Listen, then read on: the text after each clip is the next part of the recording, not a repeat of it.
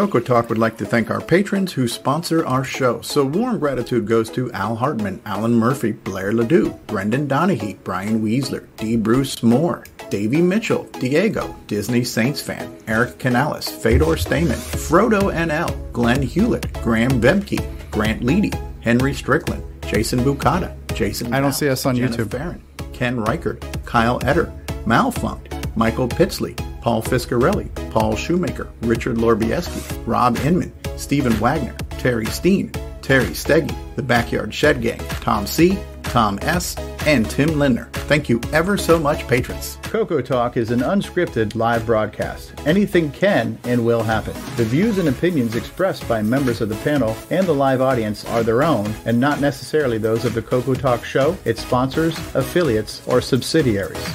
Open minds encouraged, sense of humor recommended. If any off color comments were made, we're sorry.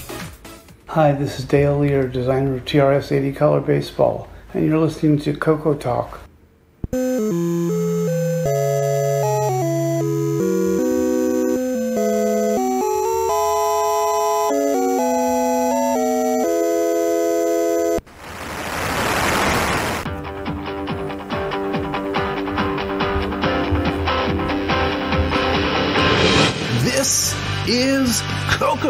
I don't. The world's leading live talk show featuring the Tandy Color computer. It's time to drop your socks, grab your real time clocks, and let's rock. Coco Talk is rocking the 8-bit world, keeping the Tandy flame alive. We may be mocked, but we'll never stop, cause Coco Talk is rocking the 8-bit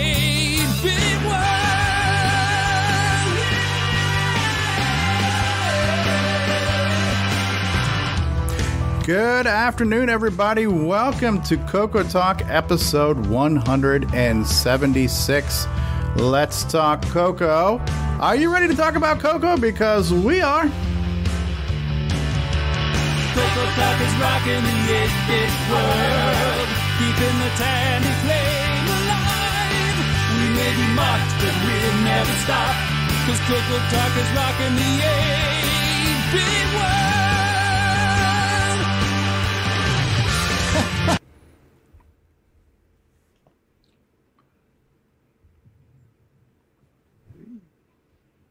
Hello, everybody, and how's everybody doing today? I'm David Ladd, and I'm your temporary host.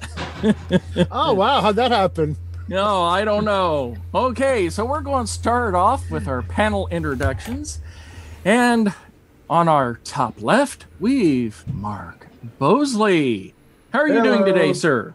Doing fine. That's great. My YouTube still hasn't started yet. Yeah, YouTube, you know how that goes. Have you tried turning All off right. and on again? Eh, the chat's working, but not the video. All right, Just next Ariel. person on the list, Stevie Strawbridge. How you doing today, sir? Hello, hello, David. Thanks for being here. Big fan of the show. Glad to be on it. All right, the next in line is David O'Connor. Hey, how you doing, everybody? It's a good day for freedom here in Australia today. That's good, sir. And how are you doing?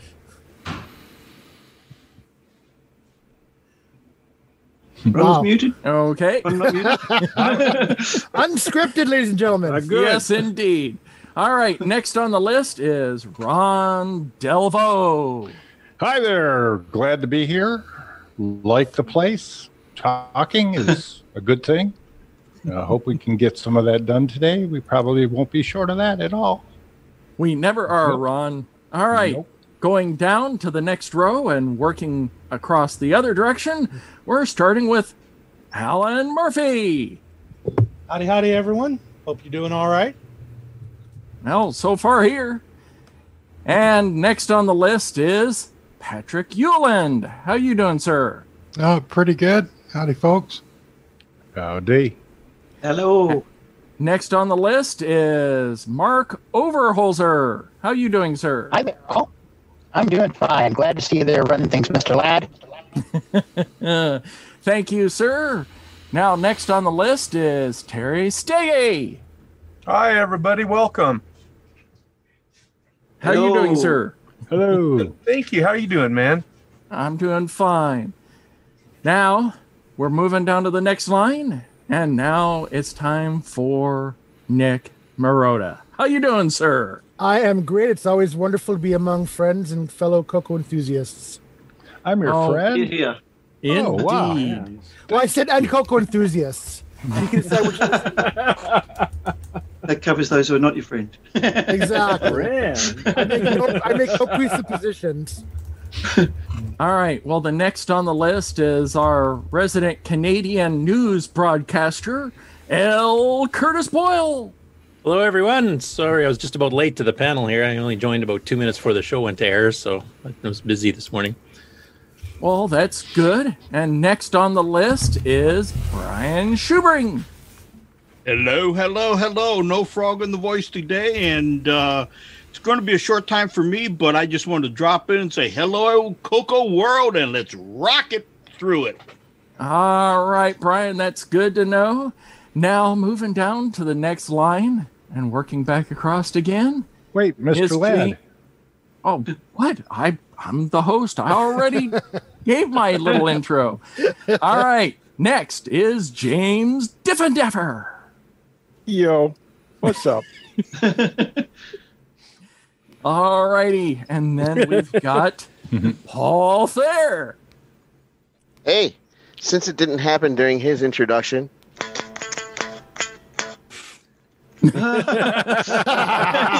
Corona. Thank you.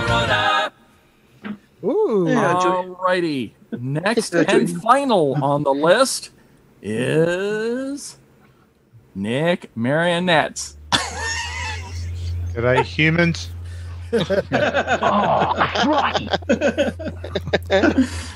How you doing, Nick? I'm all right. That's good. All right. Well, that concludes the introductions for Well, today. where, where's the David Ladd enthusiasm? I'm, I've been waiting for that. Am I not Enthusiastic during enough part. for you, Nick? Am I not enthusiastic enough for you, sir? Am I not enthused? don't don't encourage him, Nick. All right, so we've uh, got some announcements we're going to quickly cover here. So, Stevie, would you like to do the Glenside one? Why, thank you, David Ladd. I'm really excited to talk to you today about the Glenside virtual picnic that'll be taking place on September the 19th. We're going to have virtual wieners and virtual dogs and buns and, and virtual relish and all kinds of goodies. I'm excited about a virtual picnic. But um, that'll be next week, the, the week after, happened? next week. I'm not sure. But um, Stevie got possessed by David. Yes, yes. Sure, So- entered the Twilight Zone. Yes. So um, I put out an announcement today on the Glenside Facebook page. And uh, so, as you know, the official Coco Fest is postponed this year. There will not be an in person Coco Fest. And technically, there was not an official Glenside virtual Coco Fest. We did a virtual Coco Fest, but it wasn't an official Glenside event. It was just Coco Talk doing the best it could to do something on the day that should have been Coco Fest. But there is going to be an official Glenside virtual event, which is uh, every year in September. They typically have a picnic when they get together somewhere in the greater Chicago area and they meet and they have a picnic. But this year, because of COVID, even in the Chicago area, I don't think they're going to be meeting in person. So we're all going to meet virtually. So um, stay tuned. It'll be streamed here on Coco Talk. How we join the virtual picnic is still to be determined. I'm not sure if it'll be on Blue Jeans or to be on Zoom. We'll figure it out. But uh, look forward to that. And by the way, if you're watching us on YouTube, which hopefully you are, um, the stream is screwed up. So the normal place it shows up is not showing up in the right place because YouTube has decided to change the way it does streaming at the last minute. And I know we are live on my channel, but we're not live on the normal live page that we're on. So hopefully you guys will find it and join us. Thank you, YouTube. Um, All right. So that's my announcement. Uh, David O'Connor.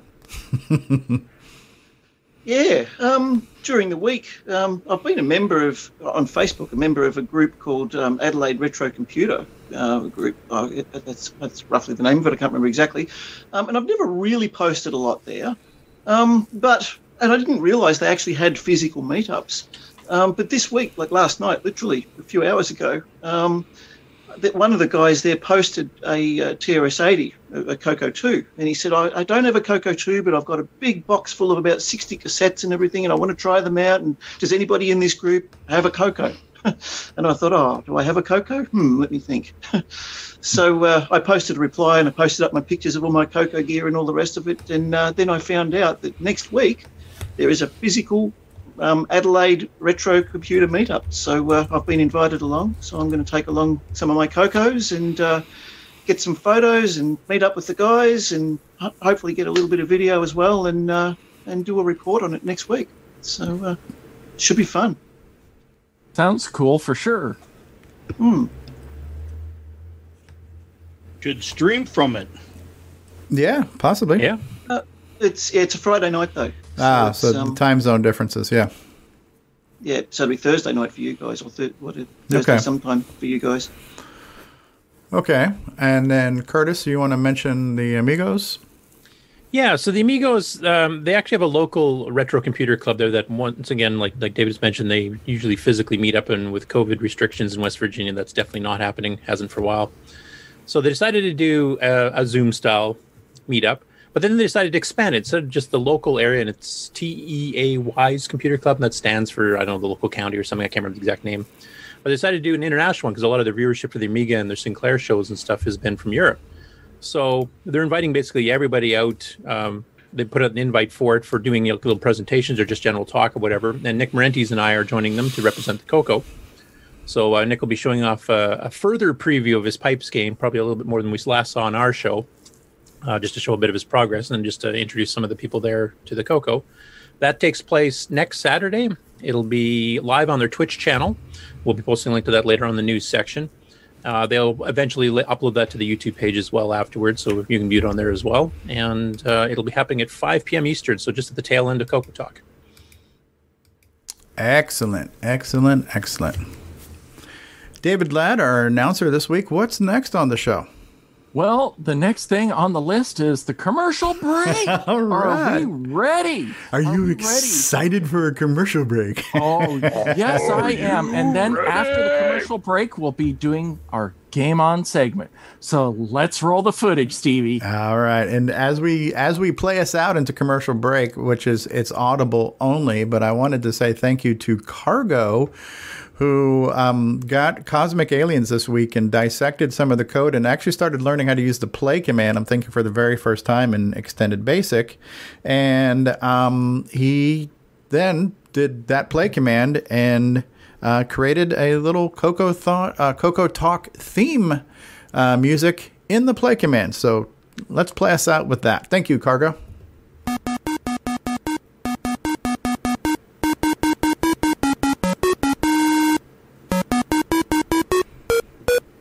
Time for everyone's favorite segment. Who's new to Discord this week? This week we welcome Nine Finger Tom. Gee, I wonder if he had a shop class accident.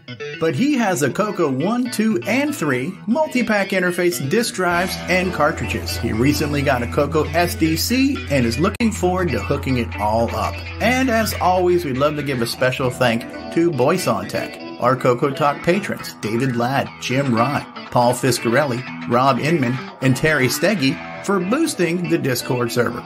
You can join us on Discord at discord.cocotalk.live. See y'all on Discord. The music is back.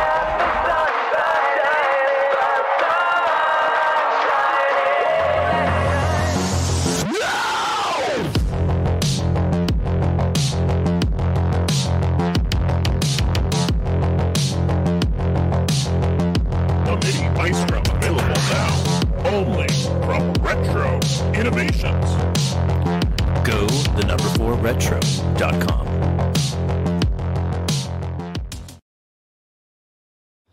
Fletcher, I don't need that report tomorrow.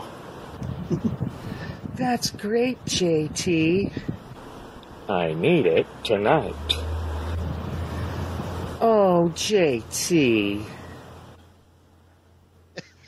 Fletcher like saved over 300 clams, you dig, when she got her a Model 100 from Radio Shack, like a good little consumer. it's like a word processor, a phone directory, and dialer. You dig, man? It even like, you know, can groove with your office computer. Fletcher? Fletcher. You'll go far, Fletcher.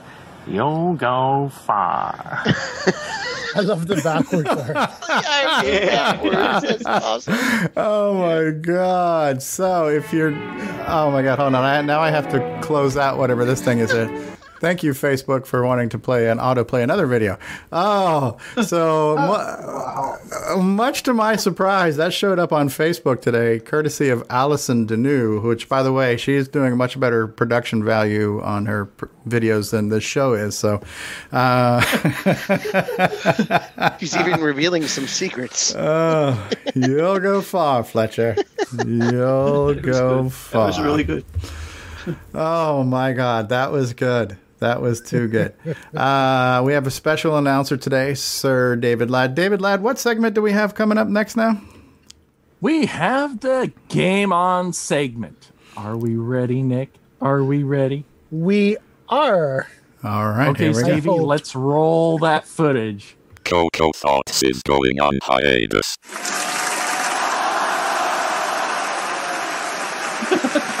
we'll return in October. High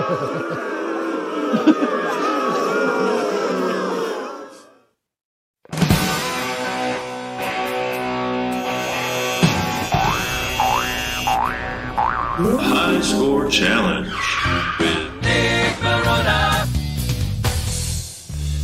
Hello and welcome to another fantastic week of Coco Talk Game on Results.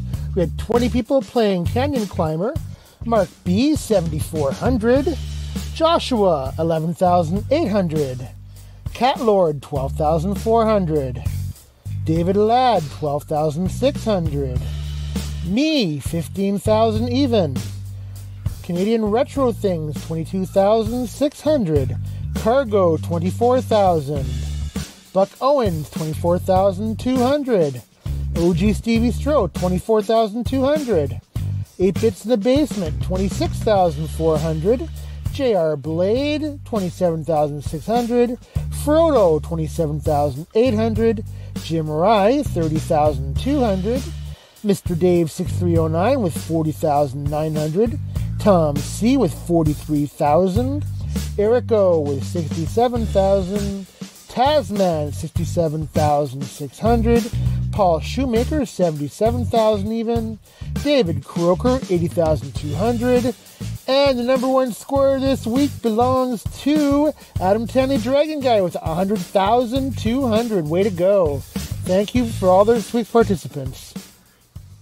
Wow, Adam Tandy guy. And, That's and a heck of a score. yeah, and uh, I didn't do I didn't come back for reactions after the Coco Thoughts announcement, but I must say, um, I have gotten kind of spoiled by the quality entertainment that Samuel Gimes has been cranking out um, week after week. But uh, listen, the man is only human. His name is not Ed Snyder. He's not a Cylon. So if he needs to recharge his batteries, uh, that's certainly understandable. I've um, thoroughly enjoyed and appreciated all of the fine quality content Samuel Gimes has brought us each and every week. So thank you, Samuel. Take a rest, and we look forward to more Coco Thoughts in the near future. Also, real quick, just want to say thanks to Core Dream Studios, which I'm not used to seeing this, but apparently in the live chat on YouTube, you can make uh, like donations or whatever through the chat. So he did that. He sent us $5 live in the YouTube live chat. So thanks for that. Cool. And uh, Nick Marotta, how was Canyon Climber this week? It was fantastic. As I said, we had 20 people. I'm going to share the screen, Stevie, if that's okay. Sharing is caring. Nick, are you going to mention that late, late, late entry that came in after? The I official? will. That's actually that's actually top of the list. The the late late entry. There's actually a story behind it. As soon as I can get my uh, my my uh, Browser. Late entry share. with Dave Letterman.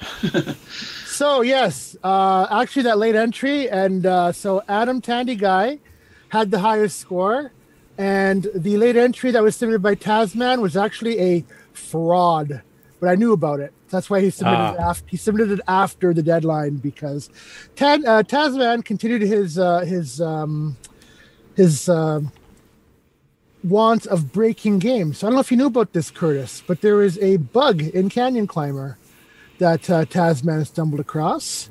So, can you see my screen? Yes, we can. Okay, so pay attention. The the the guy it's the second board. Yes. And the guy is on the second level. So Mhm. watch what happens.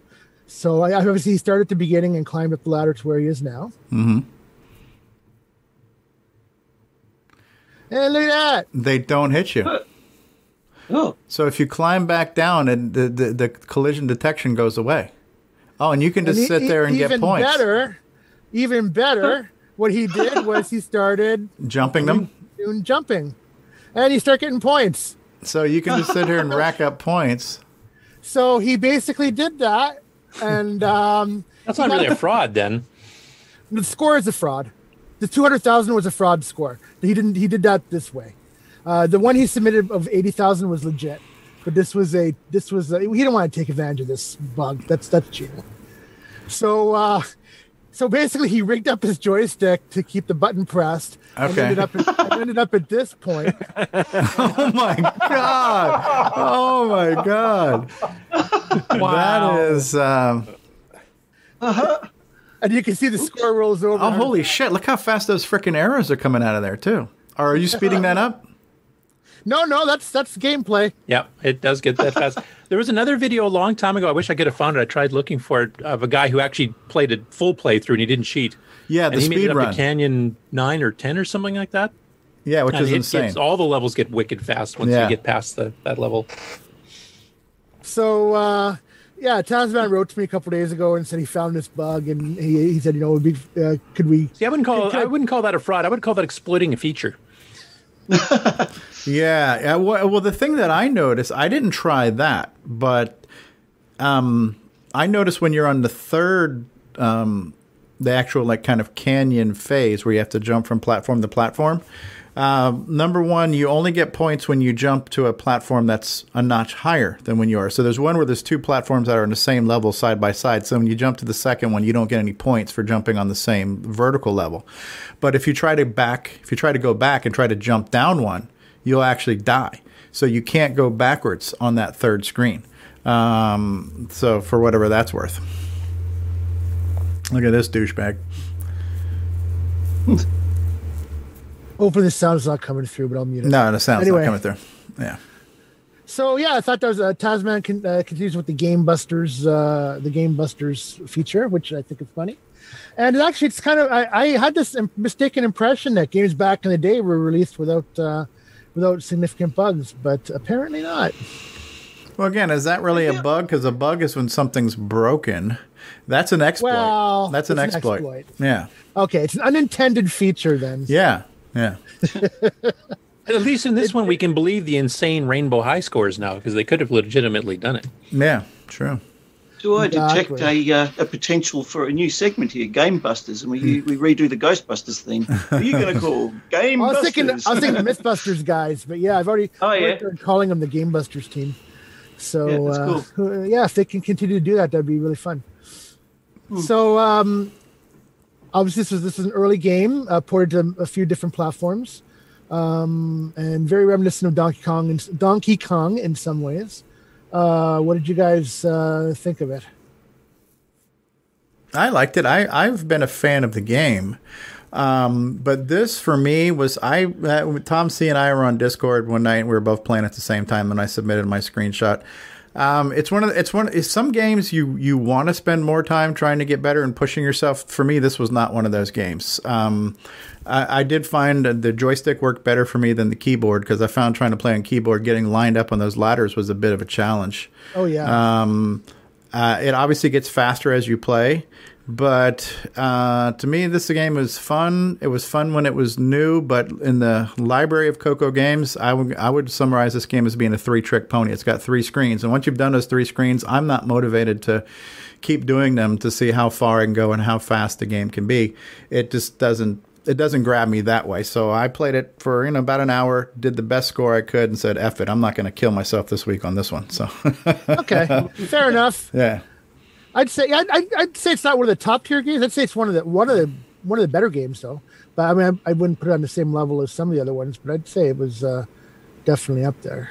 It's definitely one of the better early Coco One yeah, it's cartridges. it's it's a quality game, but when you look at something like Cashman with 40 screens, uh, Cashman is a game where if you do bad, you you want to say, oh, "Gosh, I want to see if I can do a little bit better and get a little bit further." I mean, what's my motivation here? Oh, I want to see if I can make it to the fourth canyon where it's like four times faster and it's just going to f me that much quicker. You know, I mean, this game doesn't really give me a lot of motivations or rewards to want to keep going at some point. But how does that differ from say Donkey Kong then? Like, would you say the same thing with um, Donkey well, Kong? Donkey Kong is I don't know why. Donkey Kong was funner to play. Um, like I said, this you know this is this is the same three screens over and over and over again, and it just gets faster. Donkey Kong, you got to clear certain screens to get to the next screen. You know, so it's not like you can see the elevators all the time. You know what I mean? So it's like you have to work for to get to the second and third elevator round and stuff like that. You know, so Yeah, and some of the patterns in Donkey Kong change too. Like the barrels, you get the straight drop on the first rivet screen, then you get that semi-diagonal one, then you get the really diagonal one after that. So there's a little bit of difference to your strategy. yeah, yeah, yeah, yeah. I don't disagree with you. I'm just I'm playing devil's advocate for. Yeah, yeah, you know, no, I hear what you're saying. Just try to give you the best answer I could. Yeah, it's a good answer. Um, yeah, and I'm I not found dis- this level really frustrating. Yeah, I'm not dissing the game. It's a well-made game. It's a fun game, but it's just a game where I feel once you've done it a few times, you've done it enough. I, I, I for this game wasn't a game I wasn't going to try to play all week. You know. Right. Yeah, See, I I don't didn't know, get I down had to. a- I was going to play it. The but I didn't. Sorry, replay factor is not as good. Yeah. Well, it was an early game, 82, 16K, so that that's part definitely part of the I do remember when it first. challenge. I do remember when it first came out, though. That explosion when you discharged the Oh, yeah. on this first screen was a, amazing, amaze balls for me at the time. That was Yeah, like, wow, and it still is. cool. It's a cool effect. Now, you know, and the thing that I find interesting too is that not too long ago on Facebook, somebody posted a video where there was the same version done for the Japanese FM7 or whatever it was. It's a it's a computer that has the same VDG but a different CPU. The Right. NEC. Uh, NEC was that what it was? Yeah. Okay, and Correct. so and and, and James PC6 Garon did that version for that one too, and I think the only difference was that that that one had a sound chip, and um, it didn't have artifacts, but he used the P Mode Three Puyan palette, which still has like the orange and the blue and everything, and and it didn't look terrible. You know, the only thing that was different were the fonts weren't the high res P Mode Four fonts; they were a little bit more um, pixely fonts or some of them were like double wide fonts too. But I liked seeing that kind of P Mode 3 alternate color set version of this game because the, the orange was orange, you know what I mean? So uh, most of the screens look pretty pretty similar. I think the Atari 400, 800 version, from what I remember, is pretty similar color wise too. Uh, That one was a lot slower. That one had real browns because they had, you know, the 8 bit palettes. But um, it, I think it was more of a brown background. But the Atari version to me seemed really slow. So would this be one of the earliest games that was like ported other on multiple systems, including the Coco, or it seem to me the Coco didn't have a whole lot of games like that early on? It'd be one of the early ones, yeah. I, I, don't- I don't know if I don't think it's quite the earliest, but I didn't even know that Canyon Climber was another system. Yeah, no, well, this was because Datasoft and a number of the Datasoft titles were you. Yes, written for multiple did. Systems at the same time. So th- this is and this is a case where kind of like a clone became its own thing because it was a title and this was a title that lived on multiple 8-bit systems at the same time so it was it was it's like in a you know it's an official game that's you know an unofficial clone of another game you know Yeah. Oh, you and your commercials. Yeah. Freaking media whore. Um, Hey, look at that guy. uh, Diego was saying it was in the first games that he owned. That's cool, Diego. Uh, I remember having it. It was a fun game. I, I just think uh, Maybe it's one of those ones that just didn't age well. I think at the time probably we were really impressed with it, and then now it's uh, it's uh, for some reason it's just didn't, hasn't aged as well as others. possible. Yeah, I, I just for me, you I didn't just have this as a kid though, Stevie. You didn't have this one. Oh, I did. I had the cartridge. Okay, did you and did you like? Did you find you enjoyed it more back then, or even back then you were still kind of? Um, No, no, I played it. I enjoyed it. But uh, like I said, we've had now had 40 years, and there's hundreds of Coco games out there in the in the catalog. So, um, based on a lot of the other games I've played, this is not one I would spend a lot of time playing. Right. It'd be a quick nostalgia trip for a couple hours, and you're Yeah, yeah. done for another year type thing. It might be fun if you had two people side by side sitting on the couch and you did a two player to see who could get the best score. So that like immediate uh, competitiveness might be kind of fun. Yeah. All right. I love the competitiveness. Yeah, Frodo in the chat's mentioning he's played both the Atari and the Apple II versions. I've never played the Apple II version. And he mentions the Atari version had some issues with the low resolution graphics mode. Not sure exactly what, what the issue that was, but. And uh, Amigos Retro Gaming, which I'm assuming is Aaron, said, Love that game much better on the Coco than the Atari 8 bit. That's not something you hear every time. right. So, for those of you who played it this week, what are your thoughts on the game? I don't know if many panelists played it this week. Did you did you Yeah, play it I- right, I Nick? played it. It David did. It was interesting. Um, Managed to get the level two. Yes. yes. I couldn't get Um, past the first le- the first uh, three screens. It was like terrible. Mm. yeah, it it uh, it definitely to me was Donkey Kong ish, um, because back the, my first games were of course on the Atari Twenty Six Hundred, and I of course looped Donkey Kong many times back in the day, and this game definitely would be one of those that would be interesting to see how far you could take it legitimately without exploiting. Like I said, watching that speed run that Steve was mentioning, we watched that other guy do. I had it on the Game On News segment months ago when we found it, and uh, the guy was just a machine because those later levels, like you saw how fast the arrows were going when he wrapped the Yeah. square on the bug there. Yeah. But I mean, literally, he this guy was running through it that way, and your your man speeds up that fast too. So it was just insane. Mm. Yeah, I remember Steve Bjork talking about this. How he tried having a conversation with James Garan about it getting too too fast, and James was like, "No, I like it fast. I'm not changing it." So, And obviously, some players are skilled Yeah. enough to do it. From Screw that the video, player, so. right? So, Okay, so what's the story there, Curtis? So Steve Bjork was involved with the game, even though he's not credited on it. Is that Well, well Steve story? Steve wanted to spread out the the credits somewhat. So if, if if some of the other people at DataSoft had a bit more involvement, like doing graphics and sound and stuff like that, then he would give them some of the credits because otherwise everything would say, you know, at least co-written by Steve Bjork. So Okay. Jerry Humphrey and, and James Garan and others, they uh, Ralph Burris I think was another one too. That they you know they kind of split the credits somewhat. You know, kind of the opposite of what Atari did in the early days when they wouldn't let them, cre- you know, authors get credited whatsoever. So they had to sneak them in as Easter eggs. Right. yeah, I don't know why you have to limit how many names you can credit on there, but I, I don't know if Steve worked on this directly or if maybe it was just some of his engines or input. I, I kind of got the impression that he was not Steve was not the primary developer on this. Yeah, I can't remember what he said about that. I know he was involved somewhat. He might have helped with some of the programming or something. I don't know Yeah. the exact details.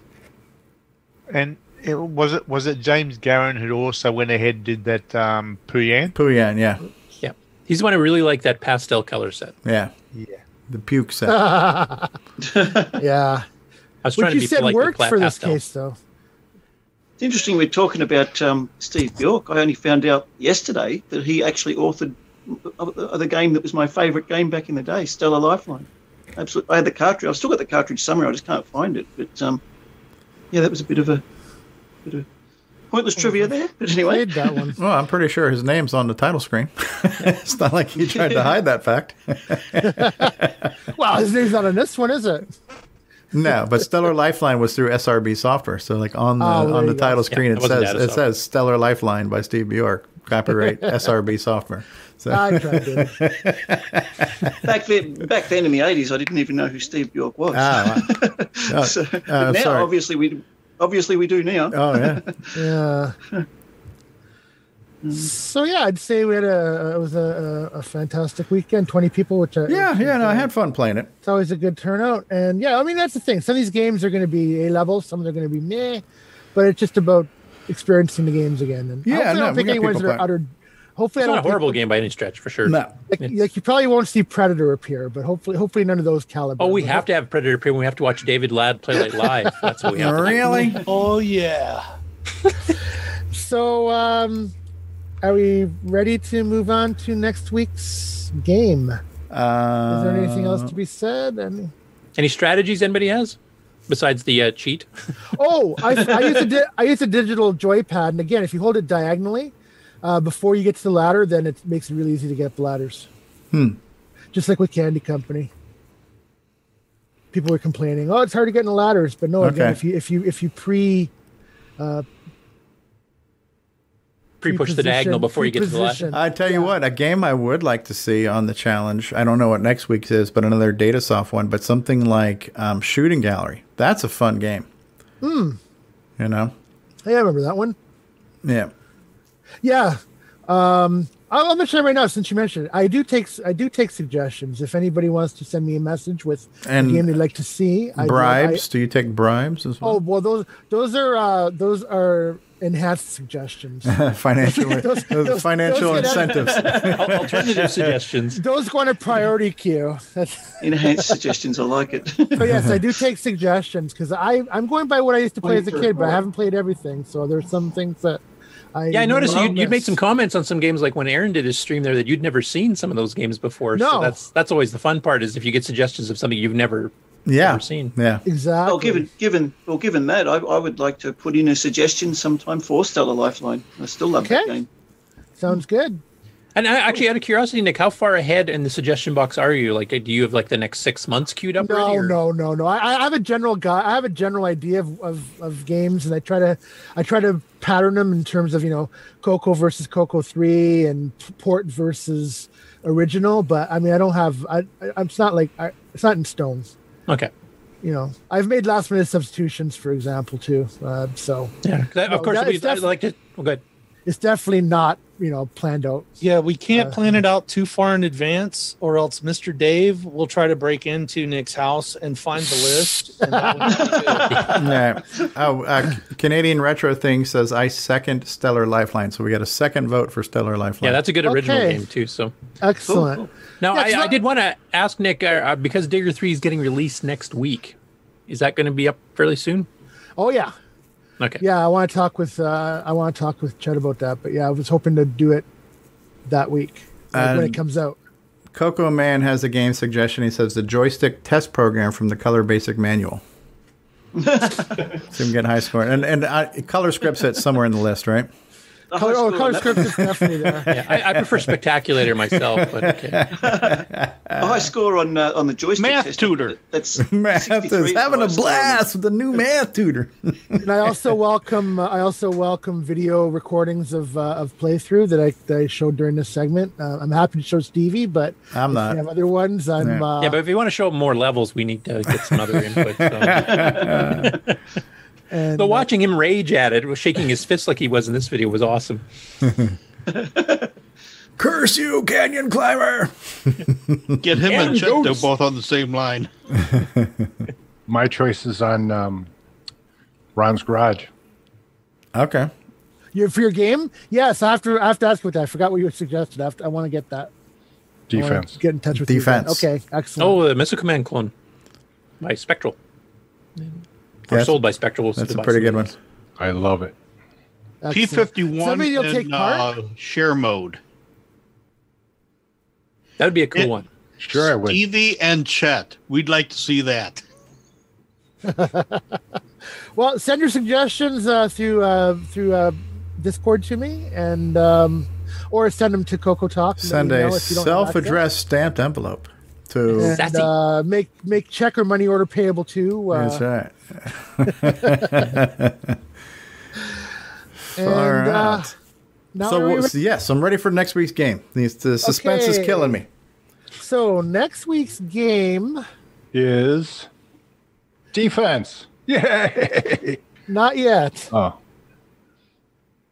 some bit of uh, Oh, Ras- Rally SG. Rally this is the SG. latest, uh, the latest uh, by Nick Marentes. So this is a commercial game. However, it is a low, low price of five bucks.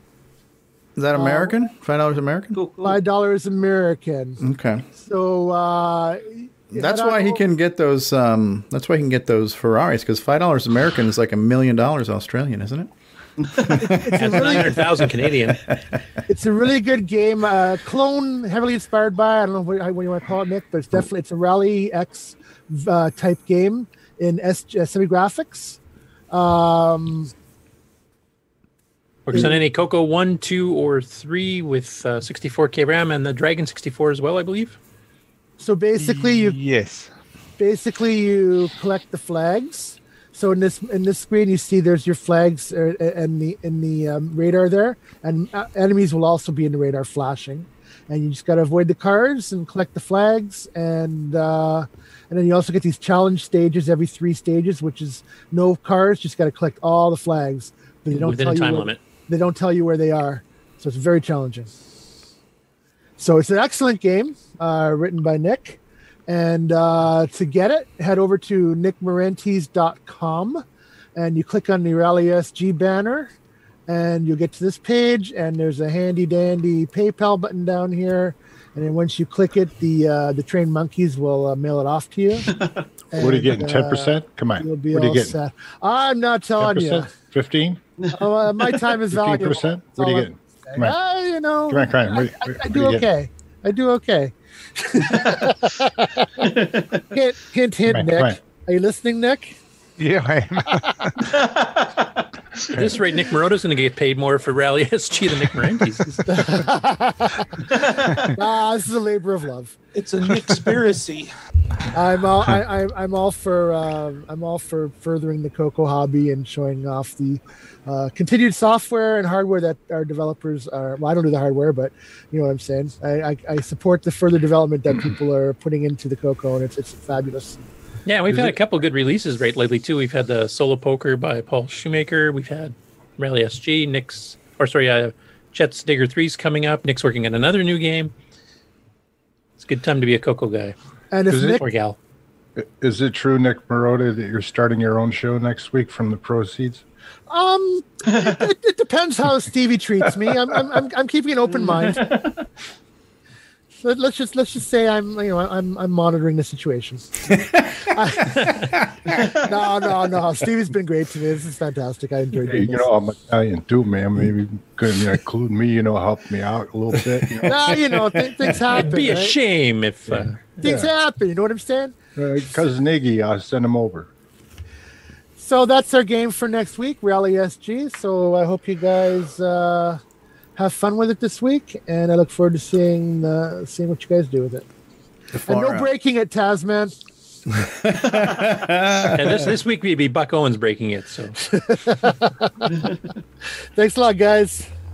All right. David O'Connor, Coco S, Coco SG. Coco He's on a roll again. do uh, do do we have game on news to follow the game on segment? Hello, Curtis we Boy? can. You want to go straight into it? Do you want a commercial break first? Or what do you Yeah, want we can. We Yeah, can commercial break, go- commercial break, Uh, okay, Ron Delvaux needs a potty break. All So right, which so we'll commercial do are we that. Which Uh, commercial are we going to break? Uh, we are going to do shortwave. All right. We will return after these messages. Coco Talk is brought to you in part by Placeblex Dietary Supplement. Placeblex. We think it works, so will you. It's a Radio Shack Merry Christmas. Oh, I remember that Christmas. Dad gave me my first shortwave radio from Radio Shack. What memories. This Christmas, we got our son's Color Computer 3 from Radio Shack.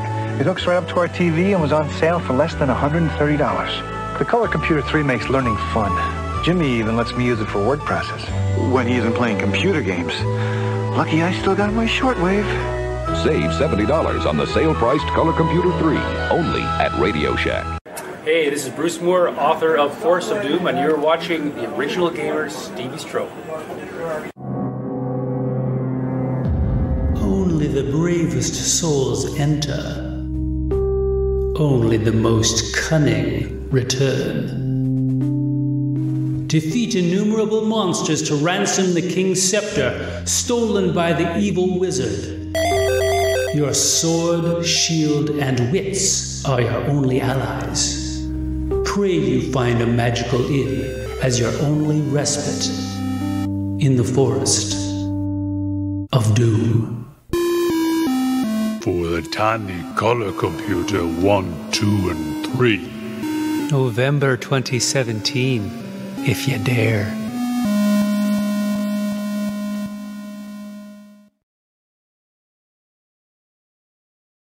This is Ken Reichert, author of Nightmare Highway, Nightmare Highway. and you're experiencing Coco Talk? Just when you thought it was safe to go back to Coco Fest. Nightmare Highway. Nightmare Highway. Coco Fest Edition? Still low resolution, still digital to analog converted sound. More machine language.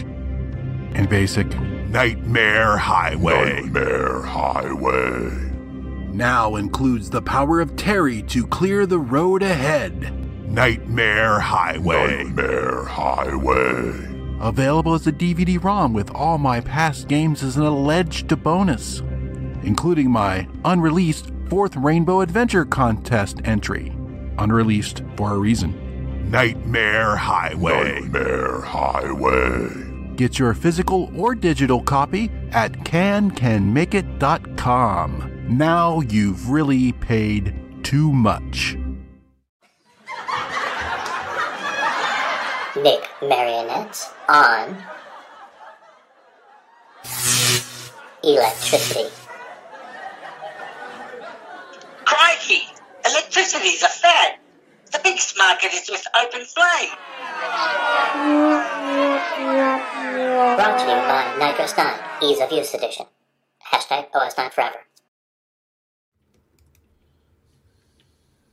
Welcome back, everybody, and now to the Game On News with Curtis Boyle. Hello, everyone. Hello, everyone else. And if you guys are seeing that, I can proceed. Certainly am. Hey, so we got a twofer from Jim Gerrie today. One was actually released just literally this morning. So this first one is from earlier in the week, and um, this is a complete remake of his M- original MC10 port for the Scott Adams adventure game from 1978 called Adventureland. And uh, he'd done an earlier version, and he had to like you know cut down the text segments drastically from the original because of course he had to fit it into a 16k RAM expansion pack. So here he's done some you know different coding techniques, et cetera, to kind of shrink it down. So he's got the um, descriptions and stuff a bit larger. They're not quite the size of the original, but they're much closer than they used to be. It also now completely runs out of RAM because the original version had to keep loading supporting files from tape as you were going, type thing. So this actually just plays generally smoother and faster, and also includes includes some corrections. He had some spelling mistakes and stuff like that, and some bug fixes as well. Although he didn't explain exactly what the bugs were. But if you're familiar with the Scott Adams Adventures, which is some of the the very first 8-bit commercial adventure games for all computers, started on the Model One, and um, I think he was actually at Tandy Assembly as one of the speakers one year, wasn't he? If I remember correctly. Scott Adams himself. Yeah, the first Tandy Assembly. Yeah. Yeah. So they're, they're they're if you're into the text adventure game genre, he's he's one of the you know the the people in the top of the top tier, uh, along with you know some of the other ones like the original Colossal Cave, etc. So pretty cool. He's done that updated port for the MC10. I just noticed Frodo's posting the news links. How did we manage to, to acquire that deal there? Thank you, Frodo. it wasn't me. I didn't arrange that. Okay. Is is the uh, Discord news suggestion or the news uh, summaries that's public? Um, could be. Yeah. Uh, yeah. The news suggestions are yes. So much, much thanks to Frodo. Thanks for picking up the ball there. Second Jim Gerrie game is uh, Serious Adventure, which is originally by a guy named Laden Bauk. I'm not sure if I'm pronouncing that right. And this was originally published in a 1983 issue of 80 Micro, which was the mi- magazine by Wayne Green Publications that covered the Model 1, the 2, the 3, the 4, etc. Basically the, the Z80 based machines.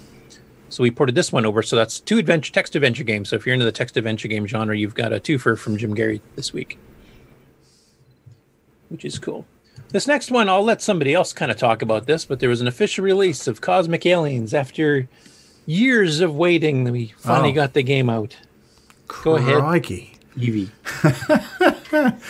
Well, I believe the best uh, I believe the best term for this could be coined by Simon Jonassen to say this is shite on a spade.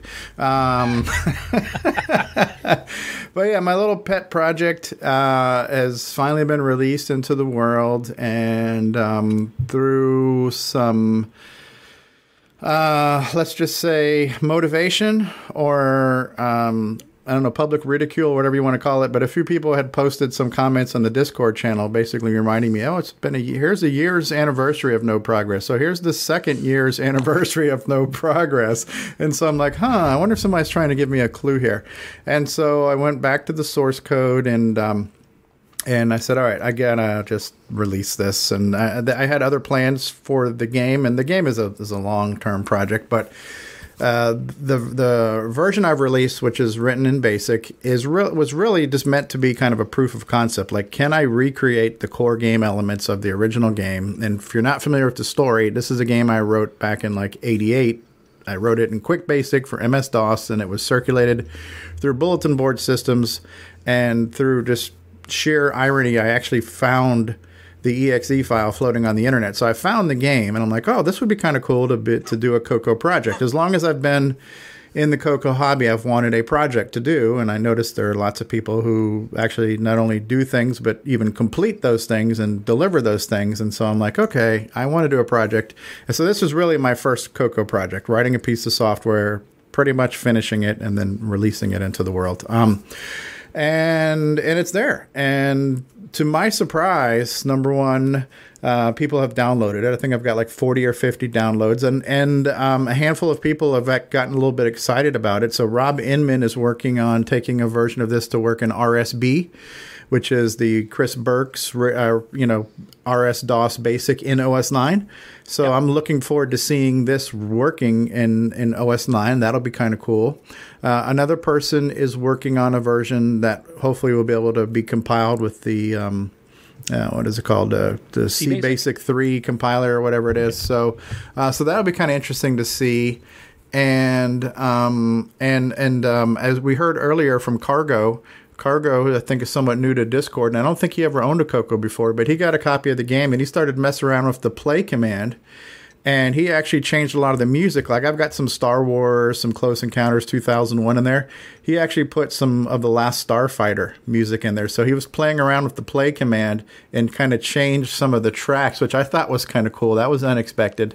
And uh, and then of course and he also did that Coco Talk theme for us. So so the fact that a few people have have grabbed it and then like are doing something with it is is kind of cool. It's very unexpected. Um, I'm just kind of happy that it's out there and and the version that's out there is is mine there there were pieces of assembly code that John Strong had given me to speed it up which I really appreciate him doing that but I figure I want to release the game that was what the game I started. So I kind of reverted back about four or five versions before all of his augmentations and then took that and then moved it forward to what I ultimately released and that's all I have to say about that. Okay, I, I will mention too, like you were mentioning the RSB port, uh, which is running under iOS 9 that uh, Rob Inman has been working on, and I know they were having some issues because you're loading in your graphic shapes from a direct binary file.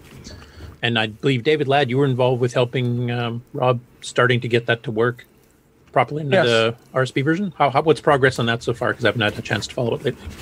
I don't know, but you know, I did something that many people don't do. I got out the manual and started reading through it. Can, can you teach Nick Marentes how to do that?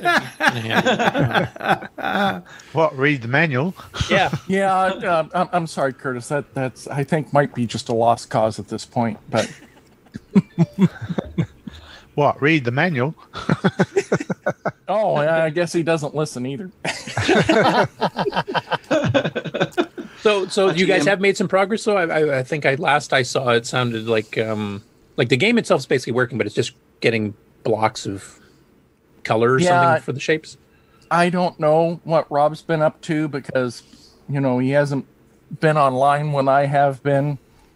Okay, Rob Oh, he just- he just posted into the Says chat here, The actually page says that- loads correctly. It just needs the get and put tweaks. Yeah, because I think you load in a screen with has all the shapes of the aliens and the asteroids and saucers. Yeah, it loads it directly into where P mode one would be on a normal Coco VDG space. So with RSB, it's somewhere else in memory, right? Because it's a yeah. vert- So he just has to adjust where he's doing the, the load. Yeah, if you can get it to load into the right spot, nothing should need to change because it should be able to just to get and put from wherever it is. Um, it's just kind of figuring that part out, I think. So. Yeah, oh, I he's to saying the get it- and put the get and put coordinates need changes. Hmm. Maybe it's not exact, and maybe it's not loading at the exact top of the page. I'm not sure. Yeah, the other issues too is if I remember correctly, like that's using level one graphics calls under NitrOS 9 on OS 9, and I believe, I hope I'm remembering this right because I haven't used level one graphics in a while. I think you only have P mode 3 and 4, and I think you did your game in P mode 1, correct? P mode one, yes. So he'll have to adjust the graphics to Hmm. to fit the P mode 3, P mode 4. Okay, not sure. That. it's interesting that that's happening, and you're still planning on finishing your other bomb. Yeah, I'm gonna be, I'm gonna be hooking up the uh, Coco VGA today and finishing Kabam, and then um, you know, my next project, which has been another project I've been delaying forever, is to learn assembly, and so I want to start doing that Don and Kurt Inman book and just following that. And I'm going to follow the whole thing and do it all, and then hopefully release another version of Cosmic Aliens in assembly language, you know, as I learn it. Cool. Now, are you planning on making that a video series like you did in the basic books? I am. I am, and I'm going to do it a little bit different because when I did the basic books, I didn't have a complete game plan and I was just recording chapter after chapter. Um, what I'm going to do with this one is I'm actually going to go through the whole book before I record anything and do everything and make sure it all works. Because there were there were times like in the middle of my video I'm like thinking out loud like oh why is this not working? Or why is this you know so I I just want it to be a little bit more polished. And so I'm actually going to go through the whole book. I'm going to do all the lessons in the uh, the Notepad plus plus environment run through everything make sure it all works save them all out as virtual discs and then go back and record a series of videos that that kind of distill each chapter. That's kind of the plan Okay, so we'll eliminate watching you do all the typing mistakes. yeah, yeah. Nothing's going to get typed. It's just going to be here's the source code. Here's what it's supposed to do. Let's talk about that. Now let's look at it. You Okay, cool. So That's actually a good idea, That's the idea. Yeah. What about trying uh, to use a uh, one of the compilers, learning to use say C Basic? and, Mm, I, I, honestly, I, the the reason why I don't want to do that is because I want to learn assembly. So it's Oh, just like trying to learn a compiler. It's just another crutch, enabler, excuse, distraction from not learning assembly. So And from what I've been reading from people that have been trying the compiler, including Bruce Moore and others, there are a lot of tweaks you have to do to get any of them to work properly. Yeah, that's kind of what uh, Dave SL has been talking about right now. There's, and that's the whole thing. So now it's just learning how to write my code to work in the compiler when I really should be learning assembly. So, not that I don't think that's a terrible idea, but that's not. Learning to use a compiler was never on my bucket list, but assembly is. You know, so. yeah. Um, and, and I've been thinking about. I know I've mentioned this before. Like my next project after, as far as my next thing I want to develop uh, after Kabam, uh, you know, Cosmic Aliens will be an ongoing thing. I want to keep doing more and more versions of that. But I want to work on a, an adventure slash RPG game, and it's been something that's been in my mind for a while. And some of the inspiration there, Curtis, was when you showed a lot of those games on the Dragon that were kind of like text adventures, but they had some augmentations to them a little bit more on the screen, or just you know, a new twist on the old trick type thing. They had quite a few of those actually. Yeah, so I want to do something like that, and um, you know, where at its core it's going to be your semi-traditional text adventure, but I want to have a streamlined user interface and have some RPG elements and stats and stuff on the screen that are always there. So that's something I want to work on. And the more I think about that, the less I think about I want to start that off as a Coco first project. I think I actually want to write that one in something like a QB64 because I'm, I'm imagining an 80 by 25 MS DOS screen. That's what I want this to work in. And I know we can do that on a Coco 3. Um, but I think I want to write a kind of MS DOS ish version first, finish it, and then backport it to the Coco because that like you did with Cosmic Aliens, actually. yeah, yeah, yeah, yeah. Because I just think it's going to be quicker to get it going, and, and all of the logic needs to be figured out no matter what. And I just think it's going to be a little bit easier for me to design the screens exactly the way I want them first, and then figure out a way to backport it. So How about Okay. something for the ladies? You could have cosmetic aliens. Cosmetic aliens. yeah. Yeah, shoot the lipstick. By the way, is, is, is anybody watching the uh, the Netflix series? Uh, the eight bit. What's that? What's that new thing that's on Netflix right now? High scores, you mean? High scores, whatever. Because that's kind of what they were talking about. How they Miss Pac Man was like, uh, yeah, I just put lipstick on it. yeah, so it's like yeah. and a bow. lipstick and a bow. Yeah, so we could do that. Put lipstick and a bow on the spaceship. So Actually, a really good series. Actually, one thing I haven't mentioned on the air, but I, I mean, everybody in the Discord knows about it on, on both Discords. Actually, is I've found an old history of video game, um, video podcast that was done back in 2007 by On Networks. Uh, you know, stored away on one of my external drives here. Hasn't seen the light of day since 2007. The company that made it, On Networks, is long, long gone, so it's disappeared off the web. So I put all 10 episodes up on uh, my site and uh, I posted links to it in both the Coco Discord and the Amigos Discord. So if any of you want that history, which covers the a bit of the arcade, mostly the home market, up through up until the release of the Wii around that era. So it uh, covers you know the original ColecoVision, Atari, and the, the wars between Atari and Nintendo, and Nintendo and Sega and stuff like that. So it's, it's a pretty interesting. They're nice short little episodes. I mean, back in 2007, it was shot in high def 720p, and it was like a quarter of a gig download for each episode, which in 2007 was a big major concern for a lot of people with bandwidth caps and also speeds uh, back then being a lot lower than they are now for downloads. Now you can just download them quick, but they're about eight minute episodes each. So Yeah, with the uh, 10 episodes, it's 80 minutes of content. I like the Netflix series. It's very well produced. Um, it's it's informative, and for for if you've been following retro stuff, as Frodo's saying, it's not necessarily any any earth shattering revelations in there, but it's just kind of seeing it picked up by a big network and seeing some modern audiences seeing this. Um, uh, you know, so it's always good for for retro systems to get an exposure. I think Grant had asked a question: How much is the game? The game is free. Now, I have actually decided to release the game through itch.io, which is something that Rob Inman recommended and recommended to Rick Adams to do for um, Temple of Rom. And and because the only thing I wanted to know is I wanted to be able to track how many people downloaded it, just out of curiosity, you know. And I think it's gotten like forty or fifty downloads, and so I had no idea how to track a link. Like if you just say, "Here's the link to download it," I, I don't know how to tell how many people have actually clicked on that. So I wanted to be able to have just that kind of record keeping. Um, but it also has the ability for people to make a payment if they want to. But it is it's basically free, and I think I'll be using that for any future project, just to release it through itch.io for for tracking. And they have a donation page there too, and I think you've actually received some donations too, haven't you? Yeah, I have actually. Some people have paid for it, which was another surprise. Um, so and and you know, thank you.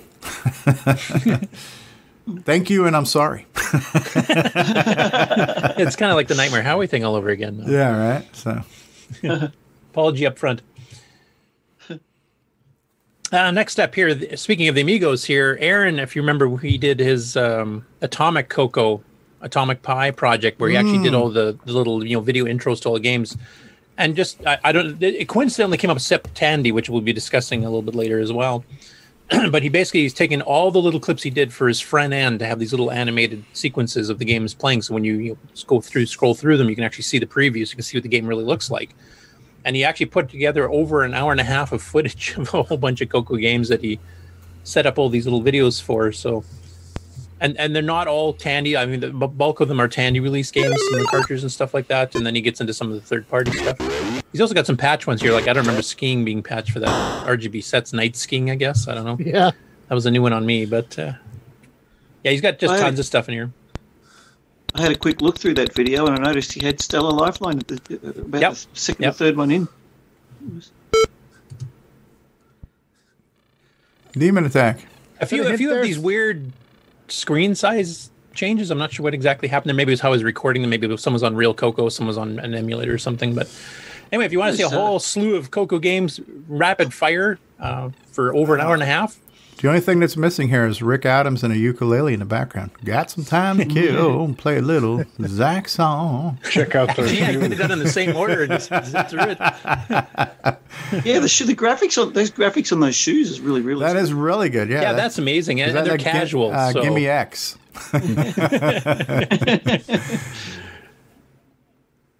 And speaking of live streams here, uh, we've had Simon on the show, not on the show itself, but we've had his videos on the show before. So he's a guy in the UK and he's got a Dragon 32. And he's been doing these live streams on his Twitch channel, which he then reloads. Oh, Uploads hey, to Curtis, can I just interrupt real quick? Yeah, Too late.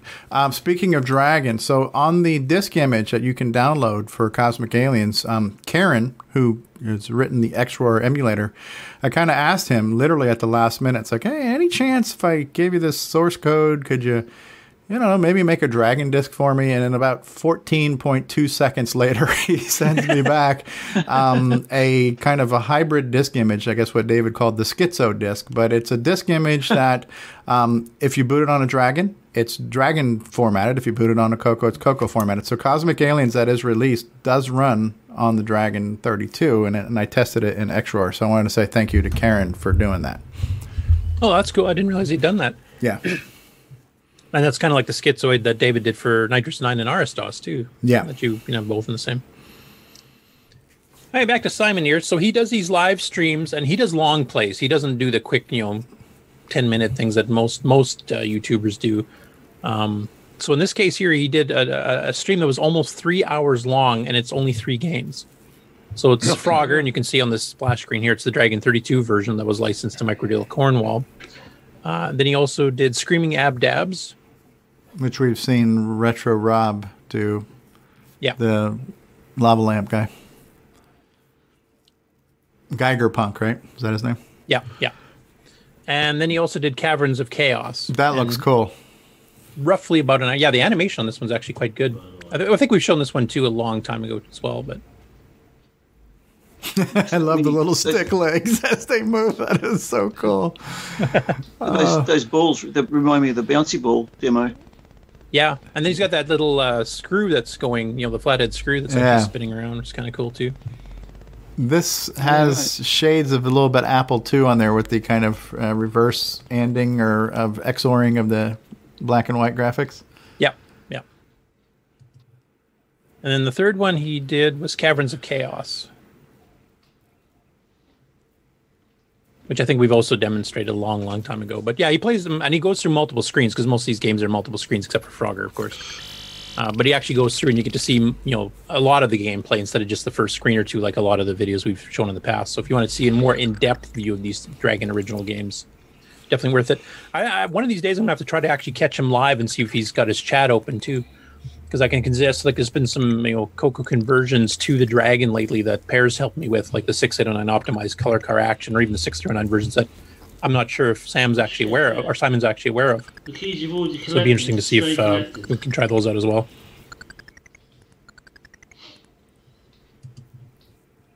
I like games like, oh, dude. Hey, Bert. Hey, Bert. So this is a YouTube channel I've never seen before. It's called Cloudy Eggs. And he did a comparison of the educational game Ernie's Magic Shapes on various platforms, starting with the Coco 1, which I believe is actually the earliest version, or at least the second earliest. He also did reviews and, and video uh, footage of the Atari 8 bit, the Apple II, DOS's CGA, the NES, which I didn't realize even had the game, and the VTech laptop, which, if Aaron's still in the chat, I th- I'm sure he remembers the VTech episode of ARG Presents.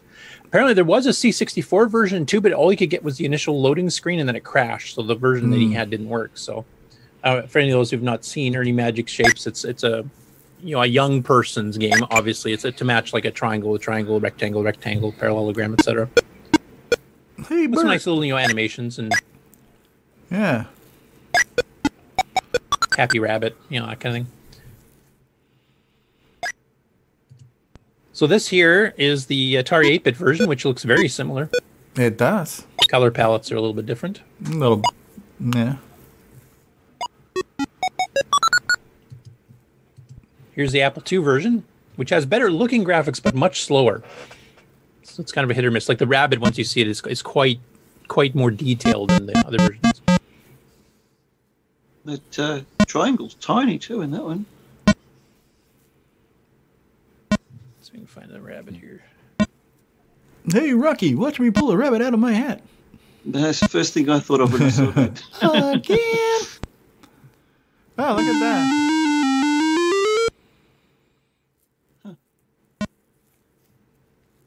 So that was an interesting version of it. Does he have a video of the Vita? Oh, that looks very Coco-ish, but this is more like PC than higher resolution. Yeah, this is the, the DOS CGA. Okay, yeah, but the color, the In fact, the color palette is the color computer's Of the- ultimate yes. palette they didn't use. Yeah, the green, yellow, uh, the red's a little bit lighter, I guess, but the Yeah. blue. That's basically the P mode, you know, set color set zero. The Coco version chose color set one for some reason with the pastels. I'm not sure why. I think probably because the Ernie colors are a little bit closer to what the original show is. Mm. And here's the NES version, which of course is hyped up with sound and animation.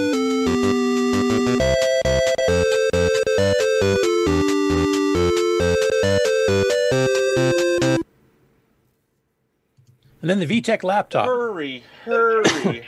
I, I, okay, okay, I'm doing it. Relax. Yellow. That's not it. That's not it. That's not it. That's not it. They're the same. Press the green button. The Ernie looks more detailed in this version. not, as- not as animated though, so. Presto. I like that.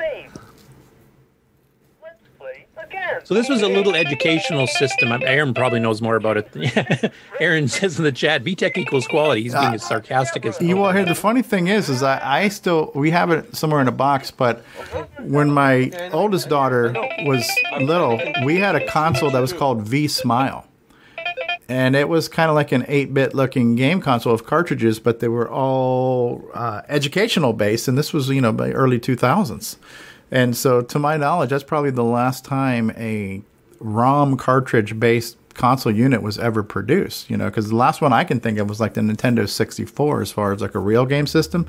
But this V Smile game system had cartridges with like you know Barney and uh, you know Sesame Street and all kinds of stuff like that for kids.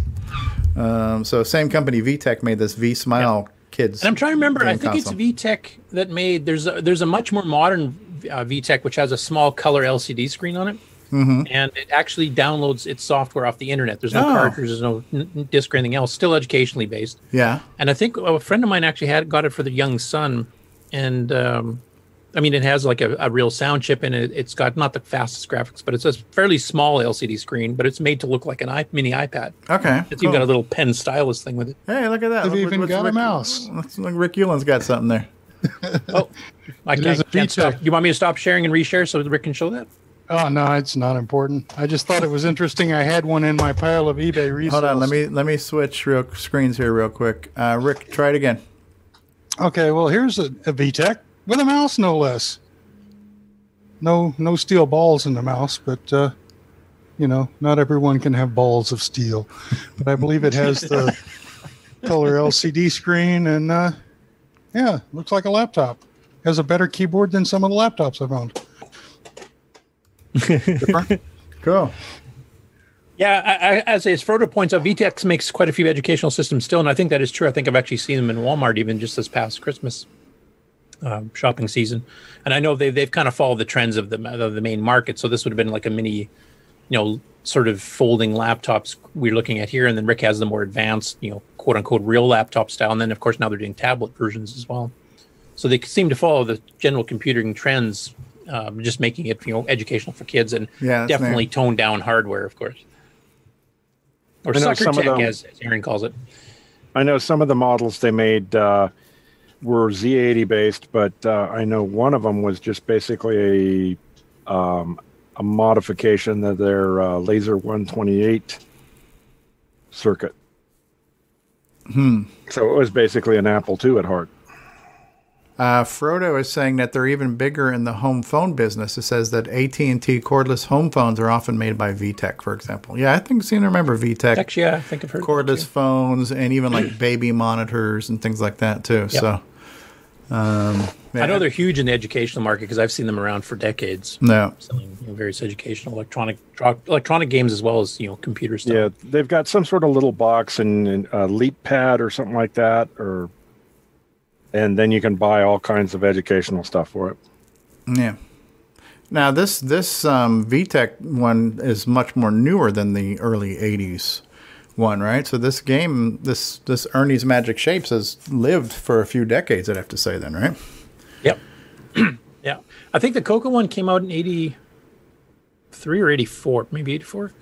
And then I, some of the other ones, like the NES version, came out I think like in '86, '87, or I somewhere around that time period. Um, so even that that particular game was re released on various platforms over a span of like half a decade. And this might even be later than that. I'm not sure when this this one came out. Yeah, VTech runs from like 95 to the present, as Hmm. far as what I've found in resale. Okay. Okay, so this would be like ten years after the original Ernie's Magic Shapes on the Coco and the Atari and everything else. Yeah, the company that did the uh, that game uh, for the Sesame stuff, they did at least two other ones that I know of: uh, Big Bird Special Delivery, um, Taxi. So they've had several for the Coco of different Sesame Sesame Street based games. Yeah, that was the children's computer workshop, right? So it's- instead of being the Yeah, children's CW. television workshop, right? So Aaron's mentioned because they actually did an ARG Presents special on the Socrates, which is an early, early VTech, and he said that was out in 1988. So they've actually Hmm. been around for quite a few decades now. cool. And Rob Inman mentions one of the Brit YouTubers just did a whole VTech overview and then gives a link to it. So I haven't, I haven't seen that one yet, so that'll be interesting to see. This next one, um, I don't know if you guys are familiar with uh, Septandy. I think we've mentioned it before, but basically, it's a whole bunch of different YouTubers kind of gathering around the theme of talking about Tandy computers. Now, this includes the Coco, it includes the Tandy 1000 series, it includes the original Model 123s, and there's been quite a bit of Coco content out already. In fact, I'll be covering several of those in the news here, but this is one that's more game related, so I stuck it here. So this is an interview that uh, Dave Just Dave did with Ken Williams of Roberta and Ken Williams fame, the husband wife team that formed Sierra Online, and uh, you know started off with uh, what was their first game? It was on the Apple II. It was a basic Mystery House or something like that. I can't remember. Yeah. and then they went on to do the entire you know AGI based stuff, which is like the King's Quest, the Leisure Suit Larry's. I mean, some of them they wrote themselves, some of them other programmers, but they all sold them under Sierra. So this interview uh, goes on for about three quarters of an hour, and they go through some of the history. And uh, being Septandy, they're concentrating a bit more on the Tandy side. They explain how Tandy basically rescued Sierra because Sierra had gotten a contract with IBM to make a game to show off the IBM PC Junior, which has the same three voice sound chip and the same 16 color graphics mode the Tandy 1000 ended up having. But of course, it was a flop because it was overpriced and they had a really crappy IR keyboard with you know kind of a chiclet style that was even worse than the Cocos was. And uh, they were actually in, in, in a bit of financial straits at that point because the older games they had had stopped selling, and the newer one, the PC Junior, bombed.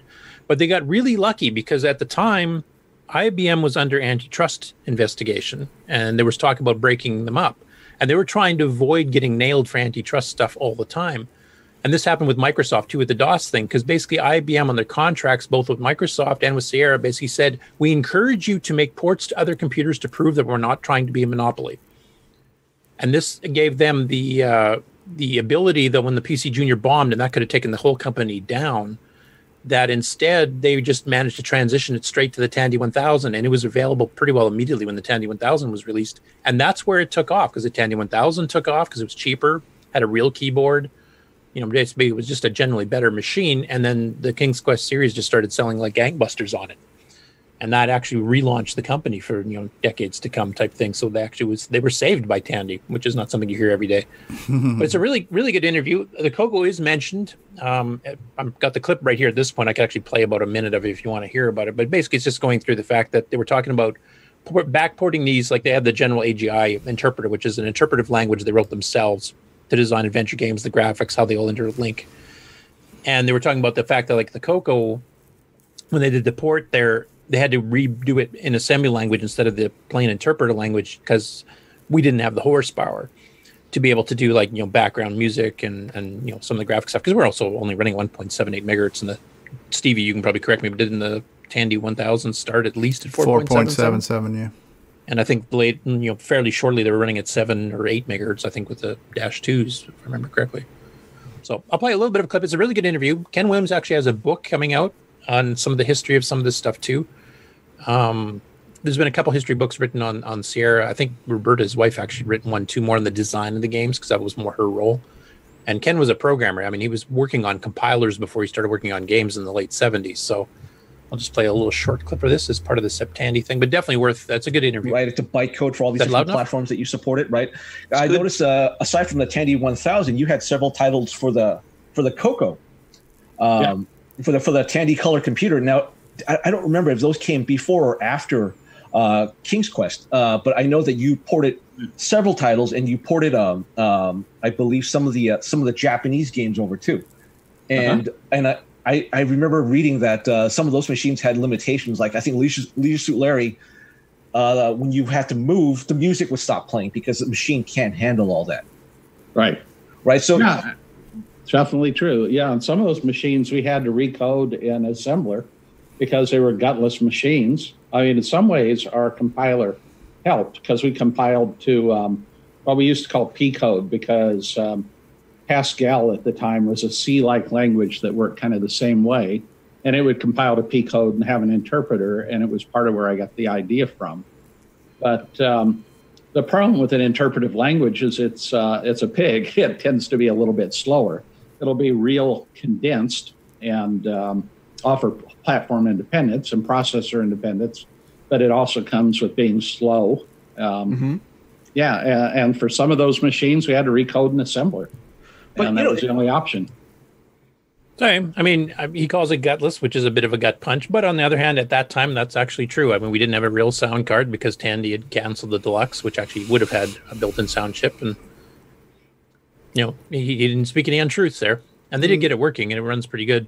And I mean, part of the NitrOS Nine ease of use project is we're going to try to recode the EOU, or sorry, recode the uh, AGI uh, interpreter in the Coco to be six through nine, and maybe see if I can optimize the six through nine while I'm at it. But we're going to try to speed it up a bit, and maybe even start supporting some of those sound cards in the future once I figure out formats, etc.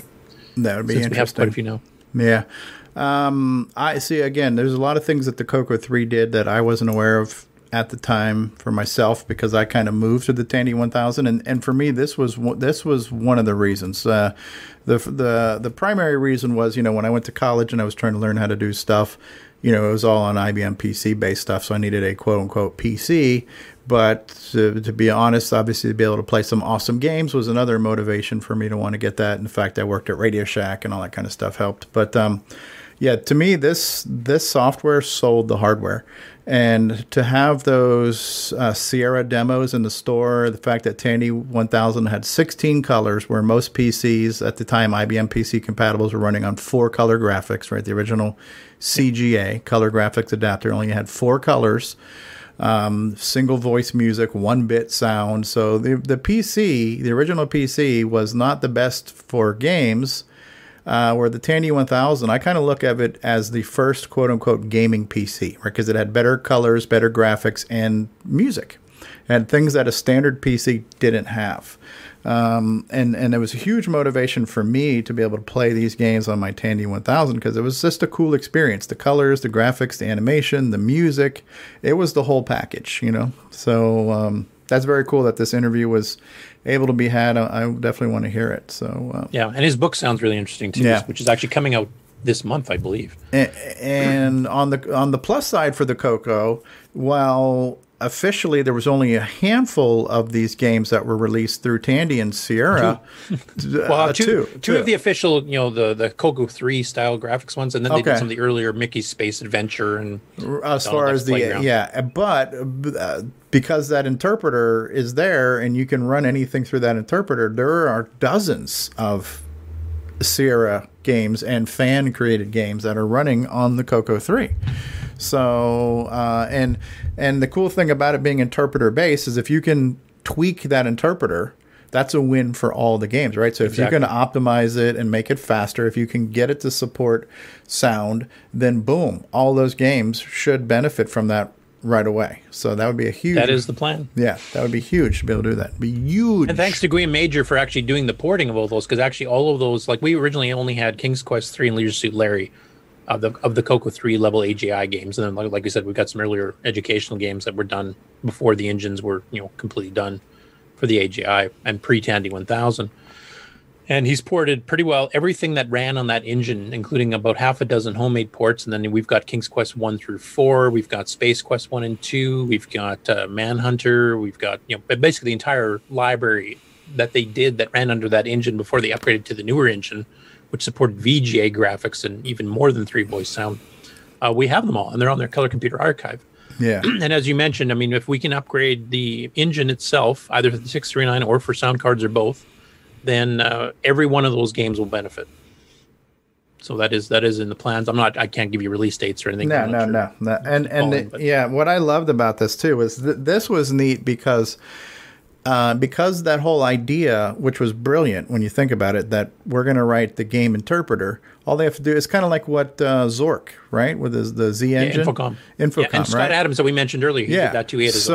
so so these games lived on a variety of systems, and I remember seeing Space Quest on my friend's Amiga at the time and saying, "Oh, isn't this so cool that you have it too?" And actually, they had because they had better colors. The color palettes was a little bit better, uh, and I remember hearing the Leisure Suit Larry on the Apple II GS, and it was like eleven voices of music, and it blew me away because I remember hearing the three voice version on the Tandy 1000, and there were like instruments on top of instruments on top of instruments playing on that thing, and I was like, "Holy crap!"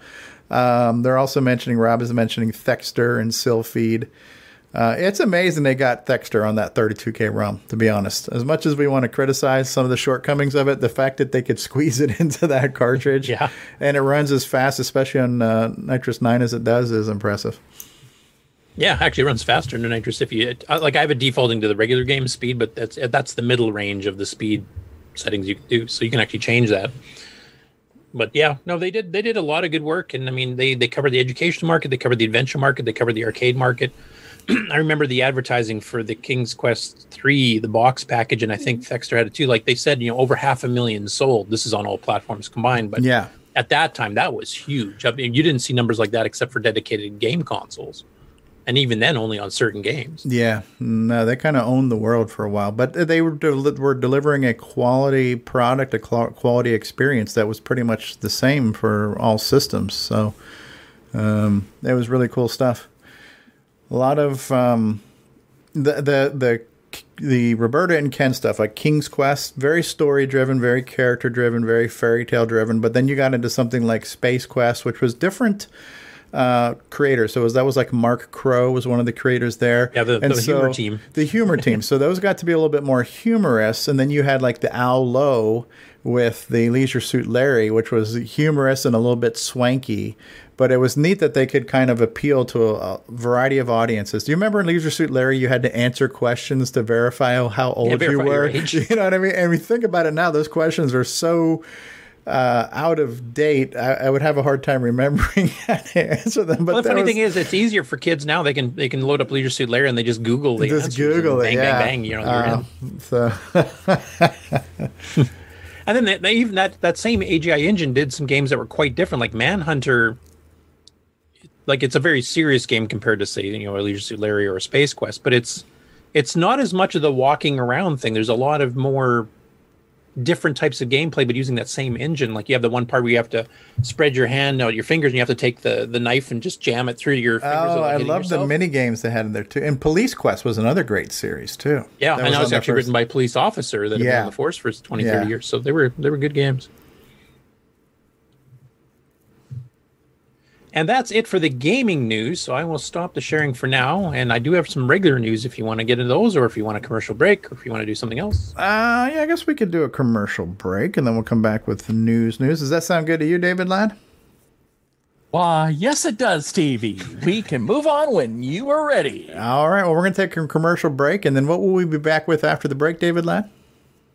Oh, I don't know. I guess we'll just be, uh, News with Curtis Boyle. yes, He missed catching the softball. All right. we'll be back after these words. Coco Talk will return after these messages. Coco de c'est le coq champignon, des micros et donne le pion. Pour le jeu, il pas bavard, les études, c'est pas bizarre. L'expansion, il adore ça, les commandes, tu vas voir ça. Pour tes bien. Pour que de radio, j'attends la dans le sac. Un ordinateur couleur qui a de la personnalité. Le Coco 2 de Radio Sac. On solde pour Noël à partir de 149,95. Coco 2 de Radio et Coco And now, Coco Thoughts by Samuel Gimes.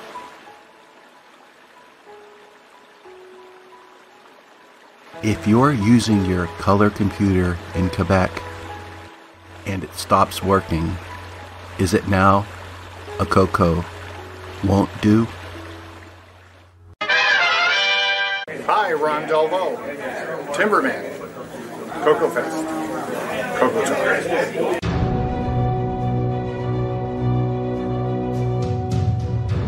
In a world where RGB produces black and white video, one cable can make a difference.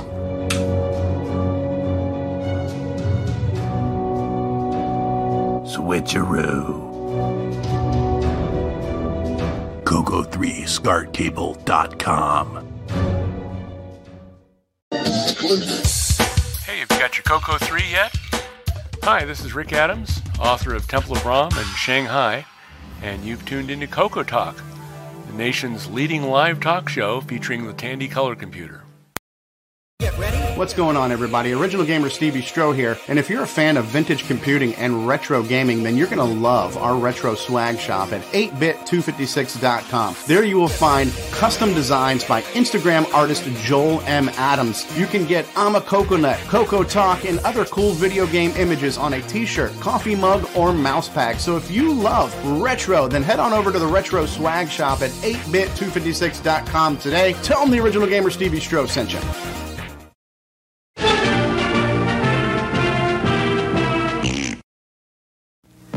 Radio Shack store-wide manager's red tag sale is on now. We've slashed prices 20%, 30%, 40%, 50%. Save on famous Radio Shack hi-fi, car stereo, radios, toys, TV games, calculators, walkie-talkies, and CB radios. Look for the big red tag. Save like never before on these and literally hundreds of red tag specials. Hurry into Radio Shack today. Hi, this is Randy Kindig of the Floppy Days podcast. I just love me some Coco, and nobody covers it better than Steve Strobridge. You're listening to Coco Talk. From around the world, what you need to know. Get caught up on news with L. Curtis Boyle. And now a Muppet News Flash. I think it's so cool I get compared to a Muppet. Muppets have much more personality. That's true. they speak more intelligently too and use bigger words. Um, so first, I just want to make one comment here, uh, based on some the chat that went through here uh, that are caught up on during the break. So they're talking about the fact that he, you know, he called the Coco gutless because it wouldn't be able to handle the background sound. Now, as we've discovered, if if the programmer knows what they're doing, like a Chet Simpson or a Nick Marentes or a Jeff Steidel or some of these other people, uh, that did games like Contras and Pac Dude Monster Maze and you know stuff that has background music. The Coco is fully capable of doing it. Now the problem was they had to do it under OS 9, and and there's a th- reason I think they chose that. These games were large. King's Quest 3, if you remember, actually had five double-sided discs you had to keep swapping back and forth. And I think the reason they chose OS 9 is that Tandy did have official hard drive support in OS 9 and actually sold hard drives for it and the third party market with Burke and Burks and Cantons and a whole bunch of others did too. And there's instructions in the manual for all the Sierra uh, games uh, of the Coco 3 era that actually tell you how to put it on a hard drive. And it runs much faster, much smoother on that. And I think Sierra did not want to bother having to write custom hard drive drivers for every single hard drive under the sun, SCSI, IDE, the Tandy, whatever that was used. I think it was um, SASI. There was a bunch of different you know, standards and different uh, interfaces for it. I think they chose OS 9 because then they didn't have to write that at all. They didn't even have to test it. It was already done for them. And that was the reason they chose it. But OS 9 is more limiting when you're trying to control the hardware at that low of a level to do background sound and stuff. So I think that was the reason that they chose that route. Well, He said also in keep that- in mind that uh, it depends on how efficient their compiler was too. Well, they did rewrite an assembly on, on the is- Coco. So, and Nick, you had a comment too? Oh no, I was just thinking, did they do that, or was he mixed up his facts? I would have thought it would have been easier to just transfer the the original C code, and then there's compilers under OS nine. I, I don't think he specifically used C. He, he mentioned like on some of the platforms, the Coco included, they had to rewrite it in assembler because it was just too slow. Um, because they have their own their own interpreter on top of it called P code or, or similar to P code anyway. It was more like the Pascal style, or like Run B uses you know the uh, I code type stuff. So it was a All right. partial, not a full compiler. So I think that was was part of it. But I think the reason they chose to do it under OS nine, besides from Tandy kind of pushing it at the time, was that they wanted to be able to run off a hard drive because it just runs so much smoother than swapping five disks and flipping them upside down every second time you change a scene. Because literally, there was depending on some of the routes you took, you'd have to f- swap the disk like every second scene type thing. Like it was annoying as hell until you got a hard drive or a 720k floppy, which unfortunately Tandy never standardized on either. So anyway, a little bit of trivia there. And then on to the regular news. Are you guys seeing that? Yes. Yep.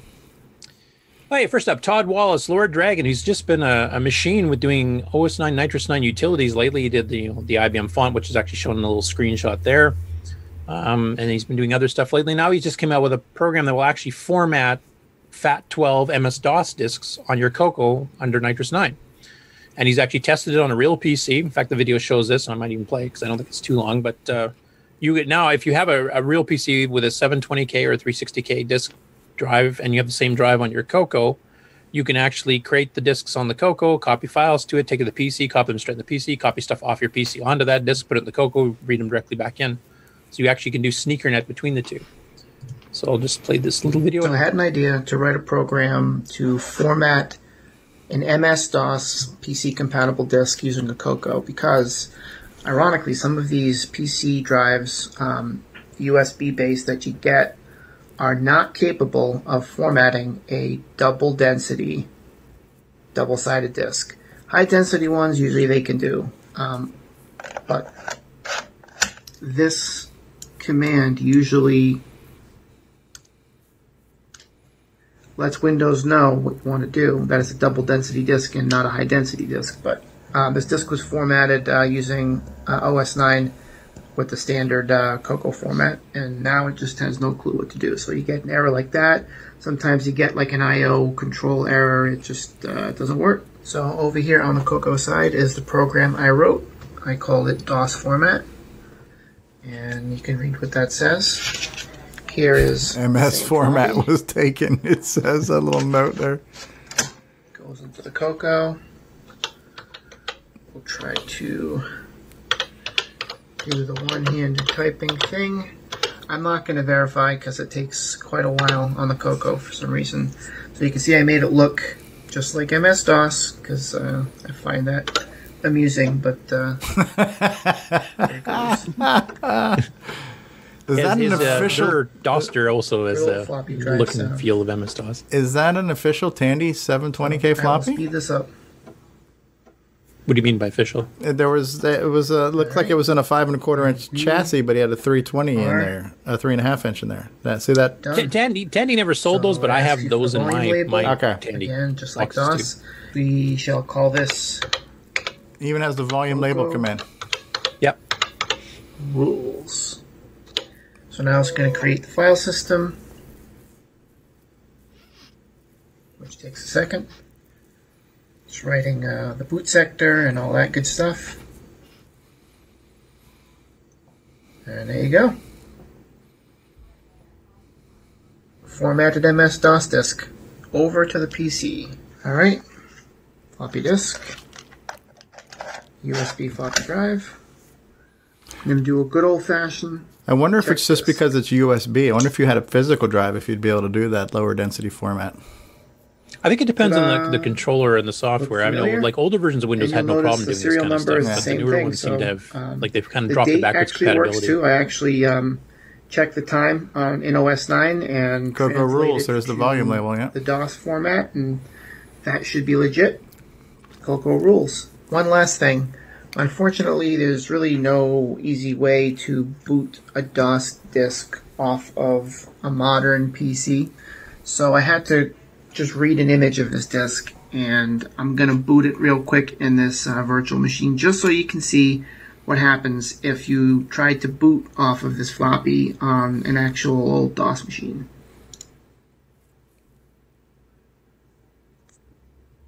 This using So a I Tandy color computer running boot sector a bit NitrOS for fun. 9. Um, so NitrOS 9 represent color computer. Um, you know. That's so, cool. uh, uh, Yeah, so it's a, it's a really cool project. It does duplicate something that was done back in the late 80s, mid to late 80s. uh, Okay. by a company called Clearbrook Software Group out of Vancouver, I believe. Uh, they had they had a whole MSF file manager, which was basically to natively handle MS DOS disks at full speed on the Coco 3 under, and it required the SDOS or S Disk 3 disk driver, which is much more advanced than the Tandy one. And it came with a whole slew of utilities for formatting, setting attributes, copying files between OS 9 and, and MS DOS at full speed. He mentions that it's quite slow doing the verify, and there's a reason for that.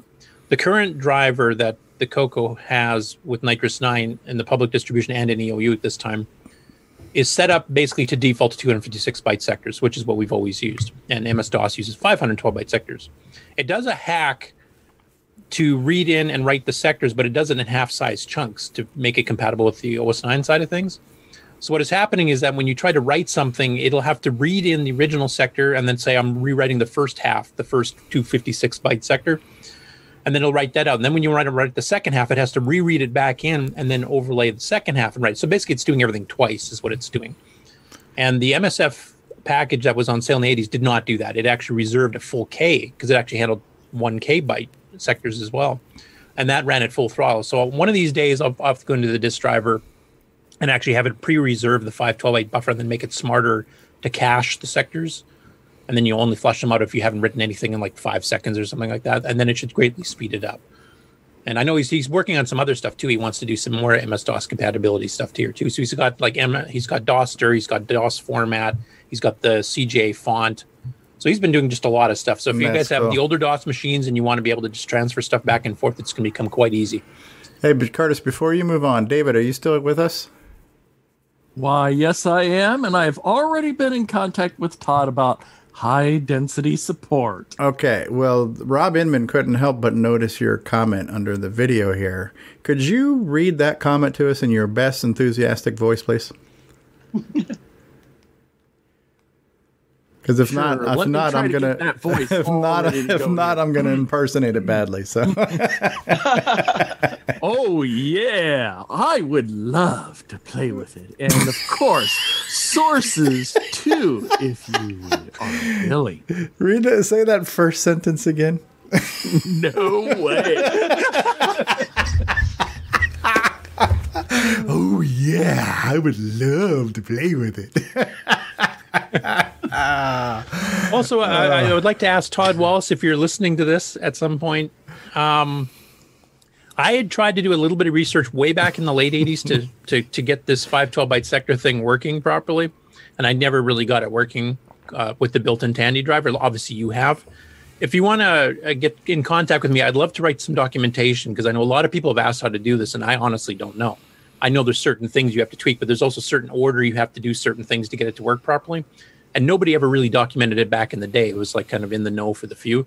So uh, Todd, if you can give me a contact on Discord, I'd love to like write up something with you on how this is done and then include it with the documentation for the new manuals that are coming out for NitrOS 9 so that other people can write their own DOS stuff if they wanted to. Or, you know, I th- if I remember correctly, the Atari ST used the same FAT12 formats. You should be able to read and write Atari ST disks just fine.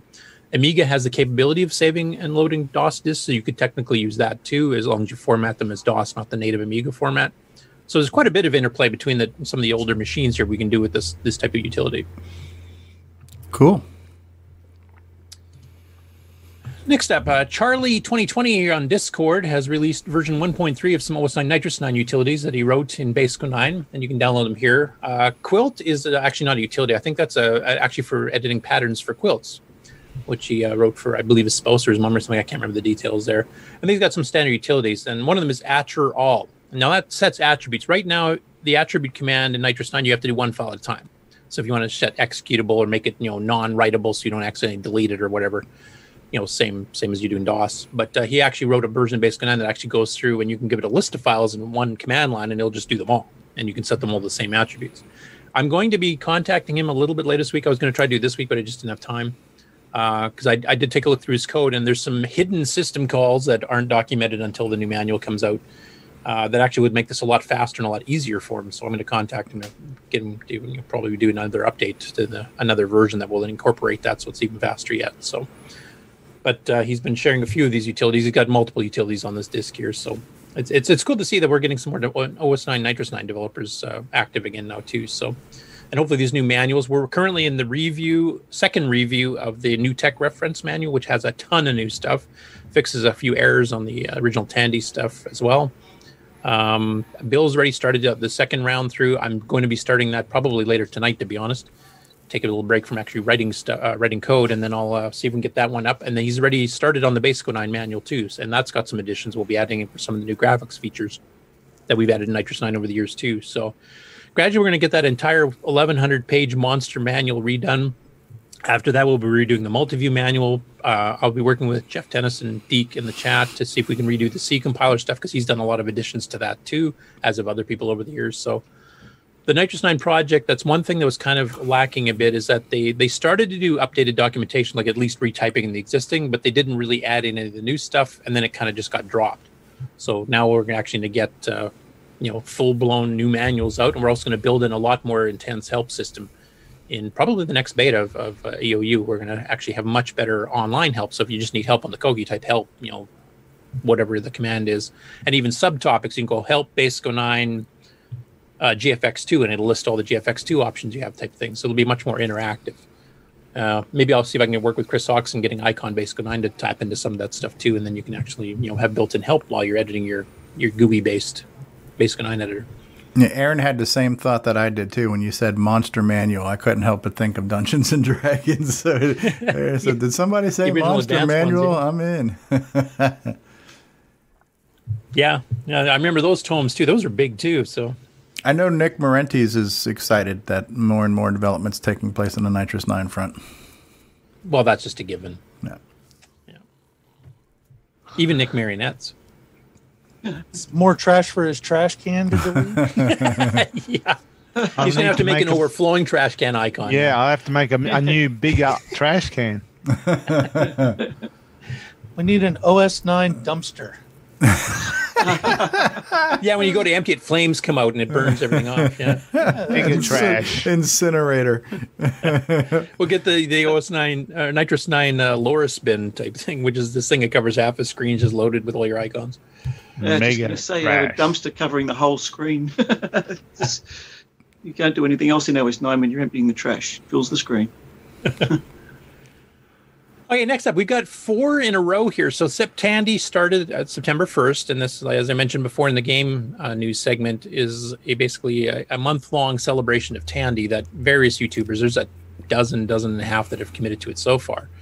And then there's also the, uh, you know, the ones that aren't officially affiliated with it, like us and the Amigos, because they're doing their Coco uh, special two game thing on um, next no tomorrow Sunday Sunday early morning Sunday. So they're doing Rad Warrior and the Interbank Incident are the two games they'll be reviewing. But anyway, the uh, the Tandy Septandy thing, which covers all the Tandy computers, has had quite a bit of Coco content. Now they've had this Septandy before. This is not the first year they've done it, but I've never seen this much Coco content, which is kind of cool. So we had the one in the game segment there that we showed earlier, and now there's already four as of today that I know of um, for the just general Tandy.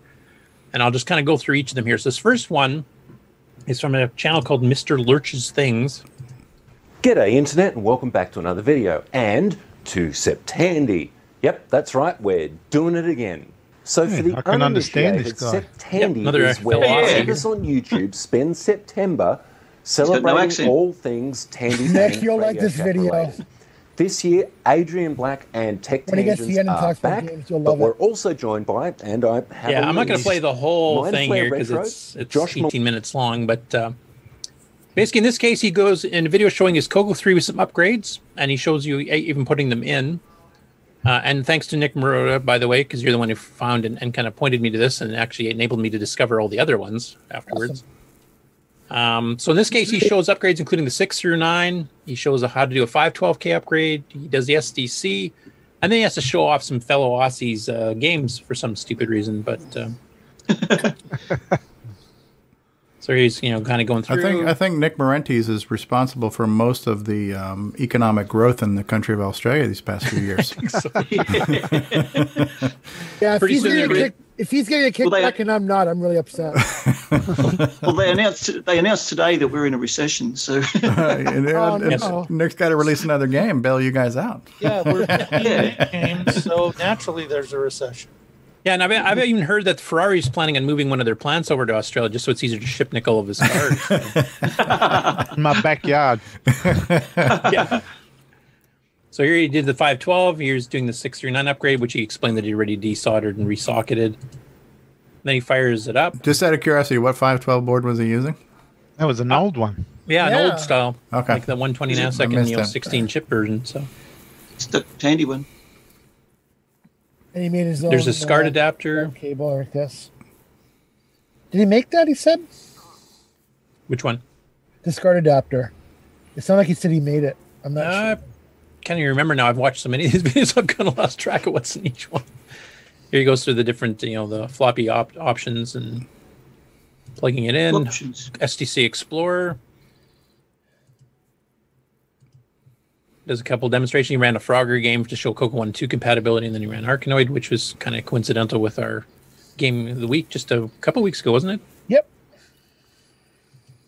Demonstrate some of the Coco 3 stuff off the FTC. And Speaking of, yeah, Septandy Yep. What? and the What's that? Sierra. Oh, look at that. Crikey. Crikey. Crikey. Would you, would you look at that? now that's the And then you show beauty off of the a game. 6309, he has a Gunstar. Crikey. I think he even pronounced it Gunstar. Gunstar. So, Nick uh, Marentes, I have a question for you. Have you actually been in personal contact with him, or has he just ordered No, the games? no. And I, I, I've never, I didn't know about this guy. Craig. Crikey. Tell him you'll put in a good word with the author of these games if you. Uh,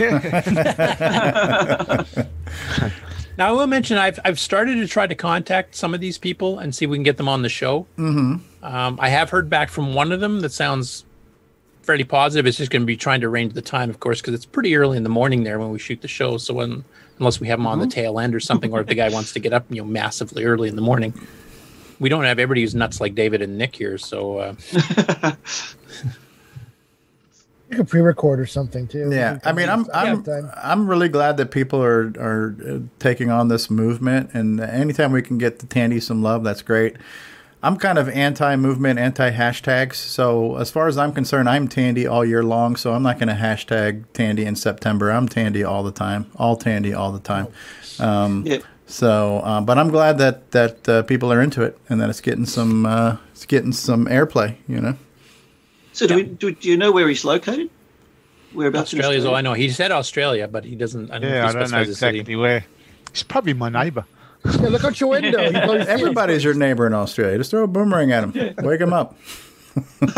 Yeah, Australia's like the size of what Nick, New York City or something, isn't it? Invite him over some, for some Vegemite. Yeah, it's a bit further to go between Canadians here because we have to take dog sleds. So Yeah. If you actually overlay a map of Australia with the USA, they're pretty much the same size Yeah, they are. as the as the lower 48. Really? Yeah. Yeah. Yep. we're a little bigger. You know, I think maps rights. distort the sizes. Yeah, that's but why if you people over- actually live in the middle of the United States. Yeah. Yeah, we do here too, but just not as many. Yeah, the middle of Australia is kind of like Death Valley, California. I'm thinking about moving to the middle of Australia the way things are going. I wouldn't blame you. Live on what is what do they call the rock? Uh, Uluru or Uluru. Yeah. Yeah. Ayers Rock. Ayers Rock. second of Uh, the has anyone Septandy ones. Oh, good. Oh, sorry, go. okay.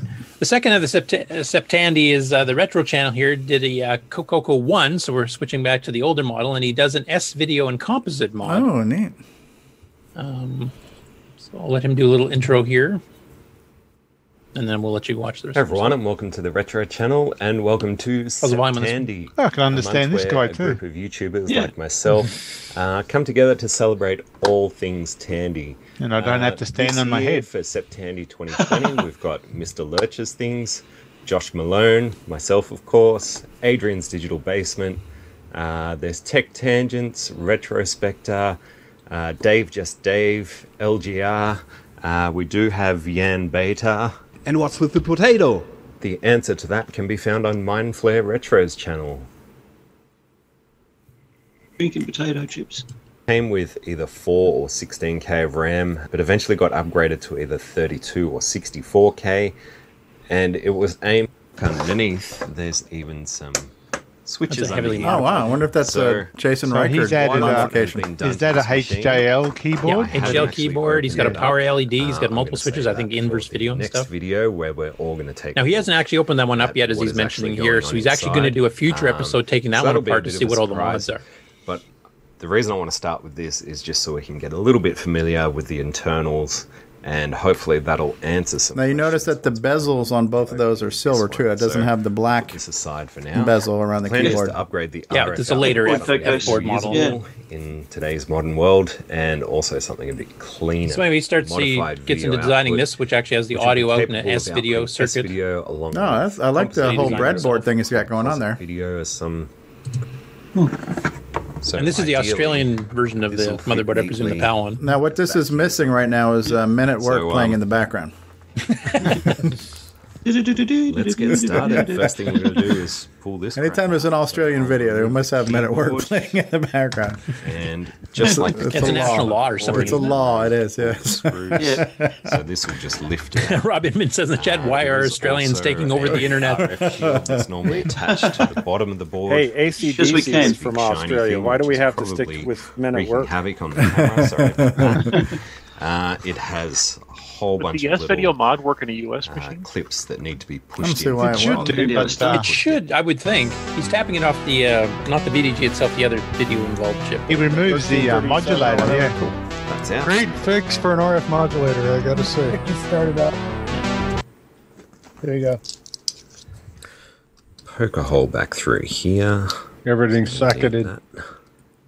Oh Yeah, man. Yeah, everything is Surfboard. socketed. Yeah, good call there. This Ron. is something that I designed myself, uh, and it's probably it's not perfect, but I spent many hours. But he actually even designed his little breadboard there so that out, everything lines up. So the, the adding channel in selectors where the bypass audio cable comes out, Yeah. and AC coupling things.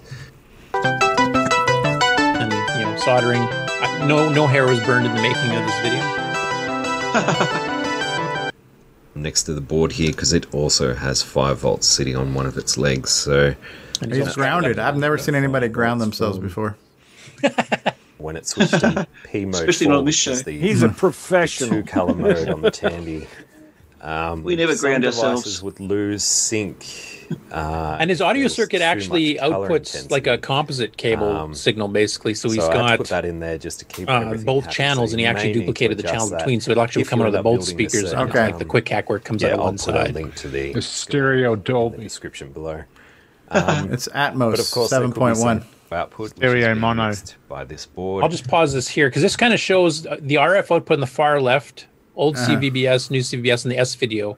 Now the S video, of course, is not trying to do artifacting, and this is PAL, so it's not doing Yeah. you know the artifacting we're used to with NTSC. But you Pretty can see clean. how you know high quality the the pixels are on the S video on the side. Like if you're running anything that's a black and white game, hmm Yeah. or you know a word processor that runs in a graphics screen or something, it's going to be just clean. Unfortunately, the one thing is, of course, with PAL, it, it doesn't get the artifact colors for the games that expect that. But it looks better than that purple green stripes Yeah, that we've yeah. watched. Yeah. Yep. And here's a comparison on the text mode, so you can kind of see, you know, it's kind of Yeah, obviously on the far right, the text is Yeah. crisp. Yeah. Takes good. cleaner. Yeah. Yeah, and on the right, like I mean, get- that almost looks like an RGB out. Yeah. Yeah, Well, technically, as video is. Uh, Kind of, yeah. Sort of. not No. quite. Yeah, Oh, but okay. yeah, S video basically has separate chroma and luminance, so it can Yeah. get rid of all the all the Ah, okay. noise between with, with combining them. Whereas Okay. This is where he showed what red, green, NTSC artifacting looks like too, just so you Okay. kind of compare between PAL.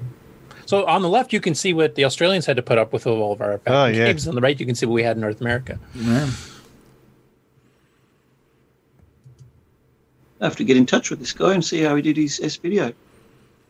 Yeah. Yeah, you, there- there's a lot of Australians for you guys to get in contact with, and I don't think they're active in our group yet. So please invite them over. They're they're all Nick's Yeah. neighbor. So So all, all these you, you you got links. The links are in the video description for all these. Yeah. yeah, thanks plus, to I mean, Frodo. Frodo's been posting them into the uh, YouTube chats. And you can get it on the video afterwards too. It's also in our news Yeah. channel on Discord. Yep. news Oh, cool, summaries. Yeah. Cool. Okay. Thank you, Frodo, for doing that. And I'm looking forward to his HDL one because that one's been heavily hacked. There's three switches in the bottom, so I'm not even sure what all the Yeah. switches would do. Inverse video is a common one. I've seen a few with a RAM write protect switch. If you wanted to load a cartridge that tried to overwrite itself, you could load it, flip the switch, then it won't let you write to that area anymore, and then you would run the game. And if it tried to self modify, it wouldn't work or it wouldn't kill itself. It would just you know, run as if it was a ROM cartridge. I don't know what a third one would be though. I have Maybe no he's idea. got a lowercase mod in there. Could be. I don't know. Hmm. I'm looking forward to seeing that it's a- video. Could be a, Boat could be momentary uh, reset or something. Could be the turbo switch. yeah. Kick on like the, the nitrous Gimmicks. oxide. Yeah. It's got eight megabyte RAM. Yeah, man. So anyway, he's do, he's going to be doing some more Coco videos based on that other Coco and stuff here later this month as part of Septandy. So keep an eye out on his page. Yeah, this is exciting. A lot of people are getting the in- retro getting the, channel. Getting I like the Tandy. Pac-Man. Yeah. Yeah, yeah, yeah. That's cool. Cool. Lego sure. Pac-Man. Lego Pac-Man. Yeah. Yet another Septandy one, and this guy I believe is from the U.S. Um, Hopefully, I'll Shawnee. I think he recognize just his. Maybe we can recognize his accent. Yeah. He's upside down. Yeah. we can't understand him, Nick. we have to get an interpreter. So his his channel's called Dinty's Hideaway, and from what I understand, he's just restarted a new channel, and he had a previous one doing a bunch of variety of things. So this is a new one, more dedicated to this type of stuff. And he kind of goes through a history of the Coco One a little bit. Now he's got a few things off. I think he's just kind of going by memory, which I mean, a lot of us have done. Um, for those who want to know like the full history, definitely I recommend the Bill and Boisy book, The History of the Coco because they actually you know got the official word from the people at Tandy at the time that were working on the Coco. So that's that's kind of like the definitive history of the Coco. But he has a fair bit in here on that. His editing style is a little bit uh, odd to me. Uh, he's got he's got some overlapping scenes where he'll you know fade from one video to the next, but he leaves the audio going from both. So it becomes a bit of a jumbled mess for about ten seconds. So I'm guessing that he's probably just kind of learning his software, and this is probably the first video he's tried doing this type of thing on. So hopefully it improves. But it's a it's a pretty interesting video. I'll just play you know a little bit of it. In this as an intro. Tandy episode of Tinty's Hideaway, we'll find out if a 1981 color computer can run your digital life, review a color computer game, plus a look at your favorite Oh. YouTubers and consumer advice with George. Canyon climber. Yeah. So anyway, he goes through and, and then does. Now he has these weird commercials and stuff in between too that I I'm not sure what they have to do. Maybe it's just something he does uniquely in his channel. So it's it's a little bit jarring when you watch it. It's not like an average YouTube video. But he does go through and show quite a few things there. He shows Canyon Climber. You notice he's got the original metal aluminum uh, joystick, Black Beauties, Oh. not the later plastic ones. Nice. And he actually goes into I got to bring this up here. You know, he gets to you know run spectaculator, but without a manual, he has no idea how to use it. And then he goes into Scripsit because that's you know the most popular Ah, program on the planet. Chess game. But yeah, it's a pretty good explanation of the early days of the Coco because this is a Coco one with only 16k of RAM. Um, so it's it's like literally from the early days, and even goes into the fact that the very first release only had a four and a 16k option. That was the maximum you can get, and then Yeah. you know a year or two later they brought up the 32, and then later the 64. And then My the original- go ahead. I was going to say my original e-board one. Uh, when I got it, came with 16k. Had the 16k RAM badge, and I upgraded to 64. Yeah, I started mine with a 4K, and, and I, I never upgraded the badge because I got third party people like in our local club to do every upgrade after that from 6 to 16, adding extended 32 with double stacked chips, ripping those all back out again, and then putting 64K and modifying the circuit board because I had a D board. But, uh, and this one is the last one uh, for September that I've got for this week. And this was actually just released this morning about an hour before the show. I have not fully watched this, I didn't have time. Um, but this one is from. Uh, a channel called Adrian's Digital Basement.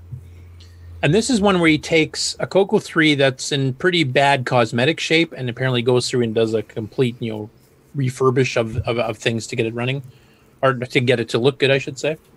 So I'll just play a little bit. of the- Well, hello everyone, and welcome back to Adrian's Digital Basement. It's September, and if you remember from last year, what that means is it's Septandy, where my channel and others focus on old shoes again. computers made by hate Tandy Radio Shack. So machines like the TRS-80s, including the color computers, and the Tandy 1000 line of PC compatibles. Unfortunately, the Texas based company that was Tandy Radio Shack doesn't exist now, it just exists in name only. But they had a huge wrong. effect on the personal Yeah. computer industry in the 80s and into the 90s. So that's why we take this month of September. Oh, feel free to go to call his page and Septandy correct him on the focus on these machines. In my first Septandy video, I'm going to be taking a look at the TRS-80 Color Computer 3, affectionately called the Coco 3. The machine is in desperate need of some cosmetic transformation, and that's what I'm going to do today. Let's get right to it. Uh, Tim Lindner says he sold him this computer. Oh, really? Is it one of Marty Goodman's old ones in here? Cosmetically, it's not great. Besides the obvious yellowing, the only real blemish is there's a little bump in the case here, Oh, and that would be moral from of the someone story, don't a buy from screw Tim Lindner. into the underside. Started to push. The They keys took have the significant screws yellowing, out of the as does back and put them in the front. And then there's this Yeah. splotchiness right here, which may just be dirt. I haven't actually given this thing a clean. On the side of the machine, it does have the cartridge slot here. And on the back, everything looks in order. We have a reset button. We have a composite video output along with the audio output, an RF modulator output. Like I said, I haven't watched this one yet, so I don't know if there's, There's anything cassette. really specifically And the other here. four. And those are the two that go in like up into this part of the plastic. Yeah.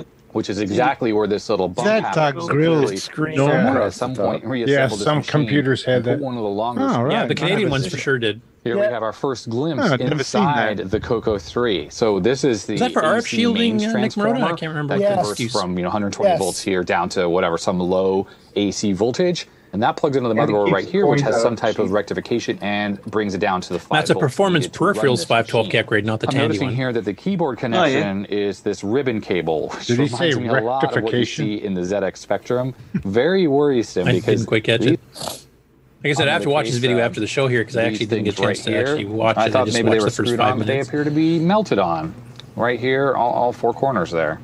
This is the cartridge slot, and there's witness marks here where. And I think that one little inserted the bump he was showing there, I think somebody put the sort of longer black. screw 'cause Yeah, it's that's what- different yeah, size screws he mentioned that lighter too, colored yeah. plastic. Inserted through, so That's a common thing. Definitely well loved and well used. So shining like this, it's a So hot of course, day. we're doing the standard retro The bright keyboard treatment. I'm just taking these keys off, and it's pretty dirty underneath here. Use a key puller. Find these pretty inexpensively from AliExpress, eBay, whatever. I've never had a key puller before. I actually kind of like I'm like gonna give them a quick that's a lot quicker clean than doing because by they are dirty.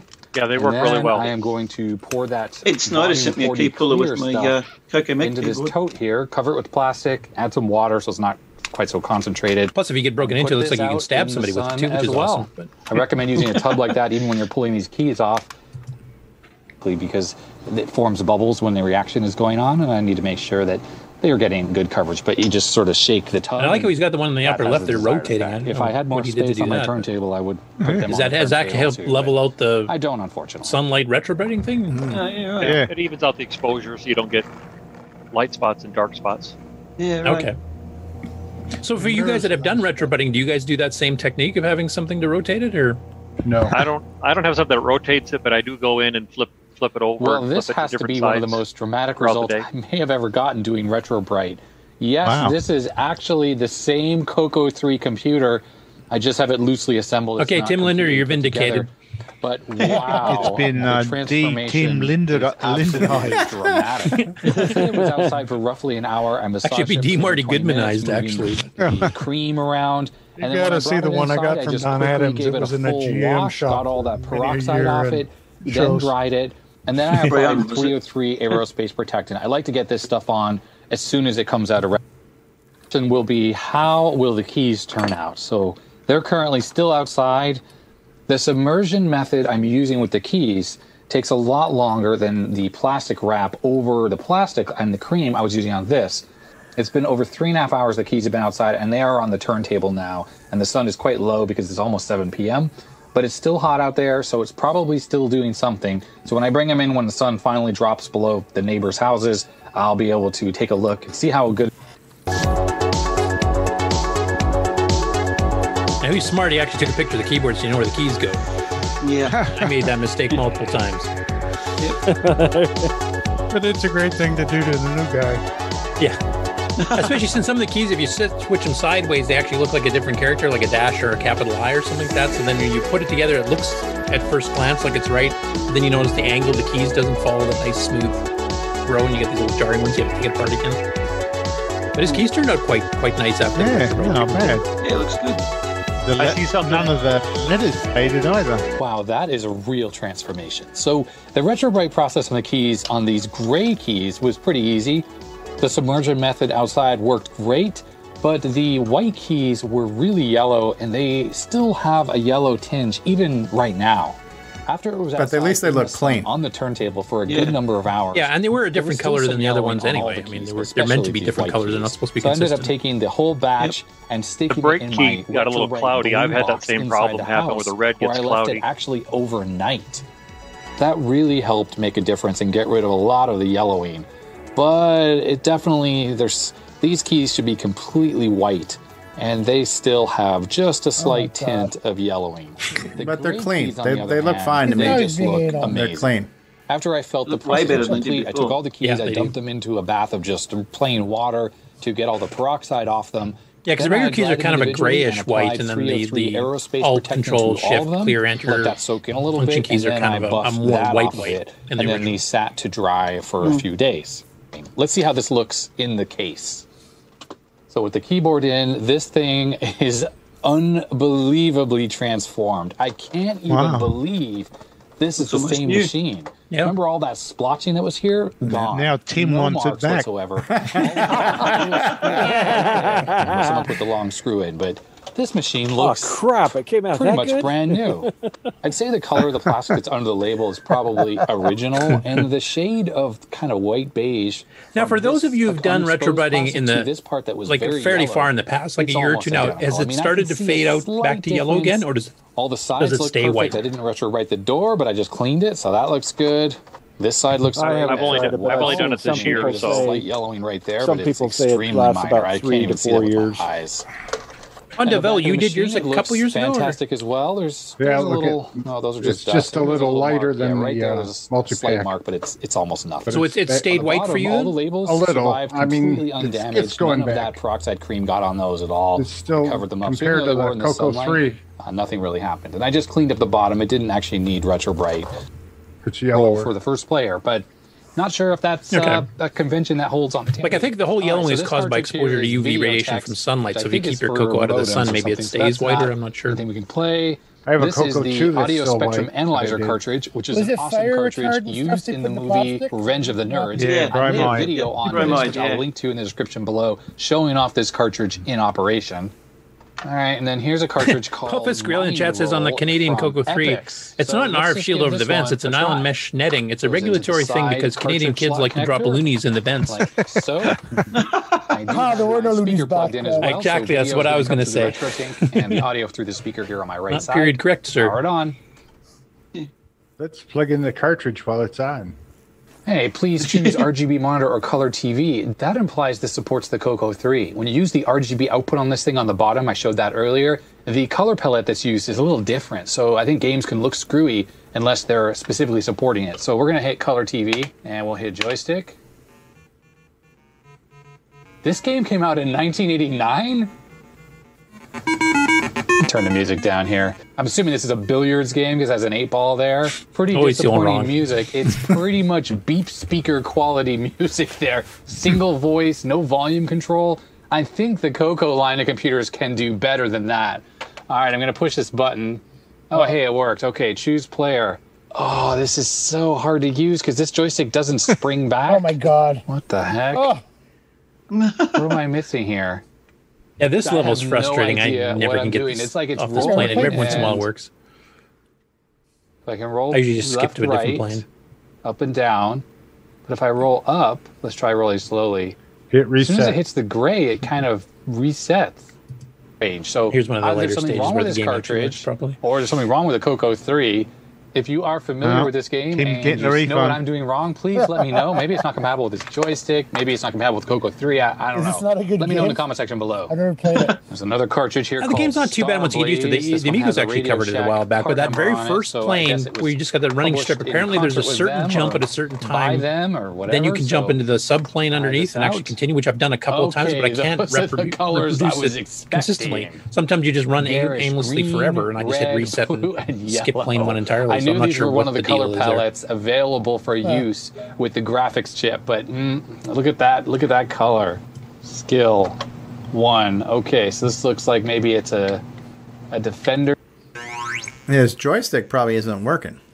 So he can't control anything. Spider side. I find it amusing though that he's got a Coco three and he keeps running Coco one and two games to show off the at least graphics. this game appears to be working What? properly though. And then bitching about that. And there's a game here called Downland, which looks like a cave type game. Okay, that's the original one. It might Music? not work. Yeah. No, we That's got the corruption. unpatched version. Again, Wow, this game is does not. It's a rendition of the Star Hey, Spangled no. Banner, and it had multiple tones, so it wasn't just beep speaker. The crowd sound is changing in volume, so that Ooh, implies that this thing has some game. capability of multi-channel audio and volume control.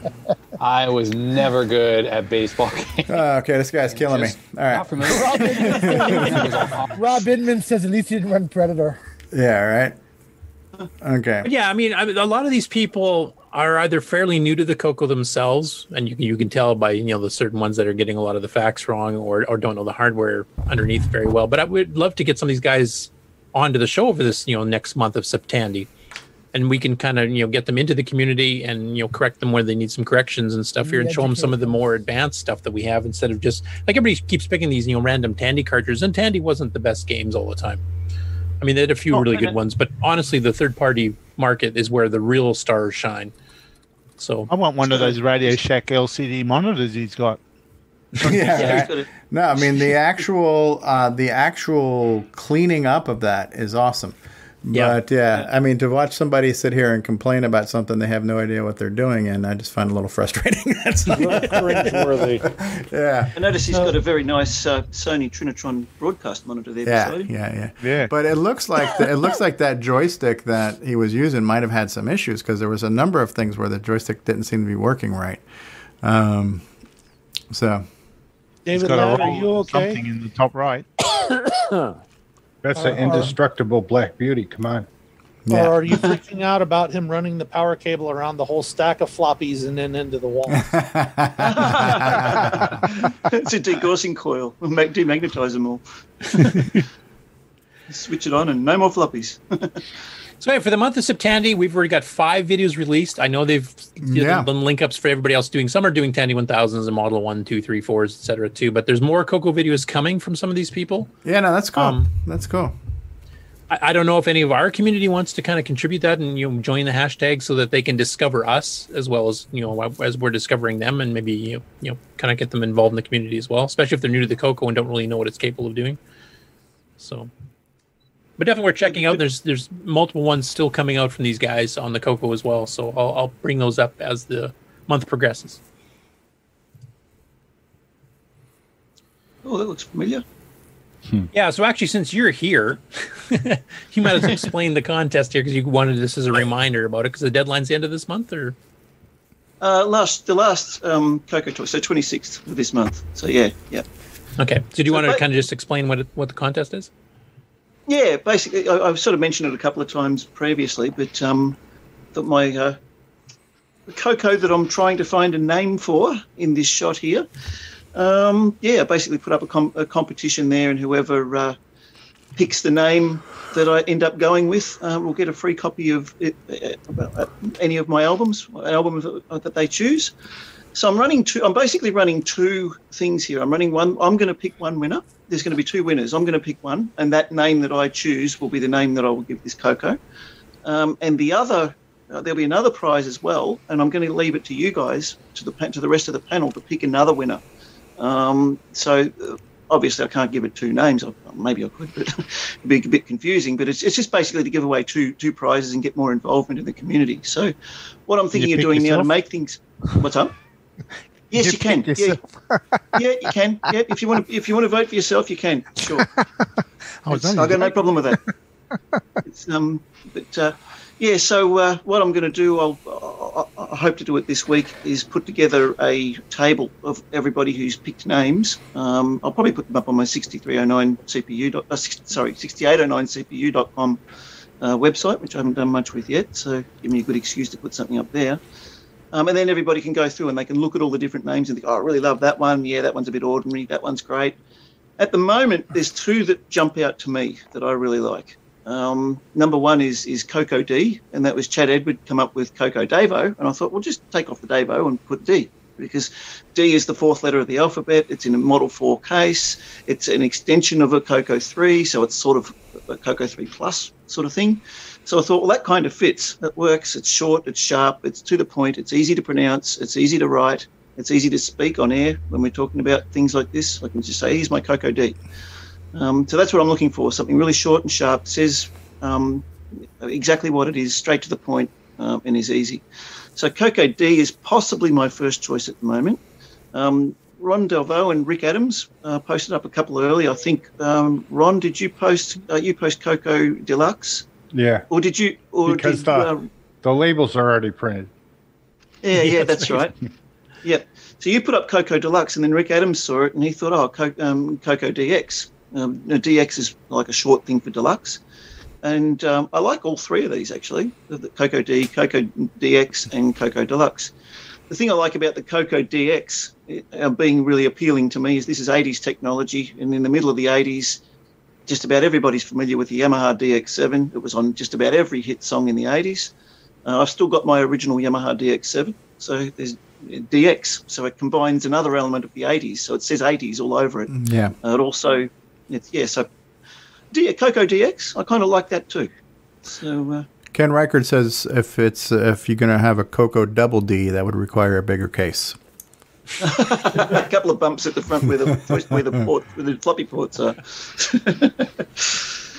but uh, yeah, so um, I'll compile a list of, of everybody's entries uh, this week and get them up online, so you guys can all have a look and see what your personal votes are. And on the show on the 26th, you guys can all vote for uh, for your personal favourite as well, and I'll give away two prizes. So you're no longer giving away the ingot of gold.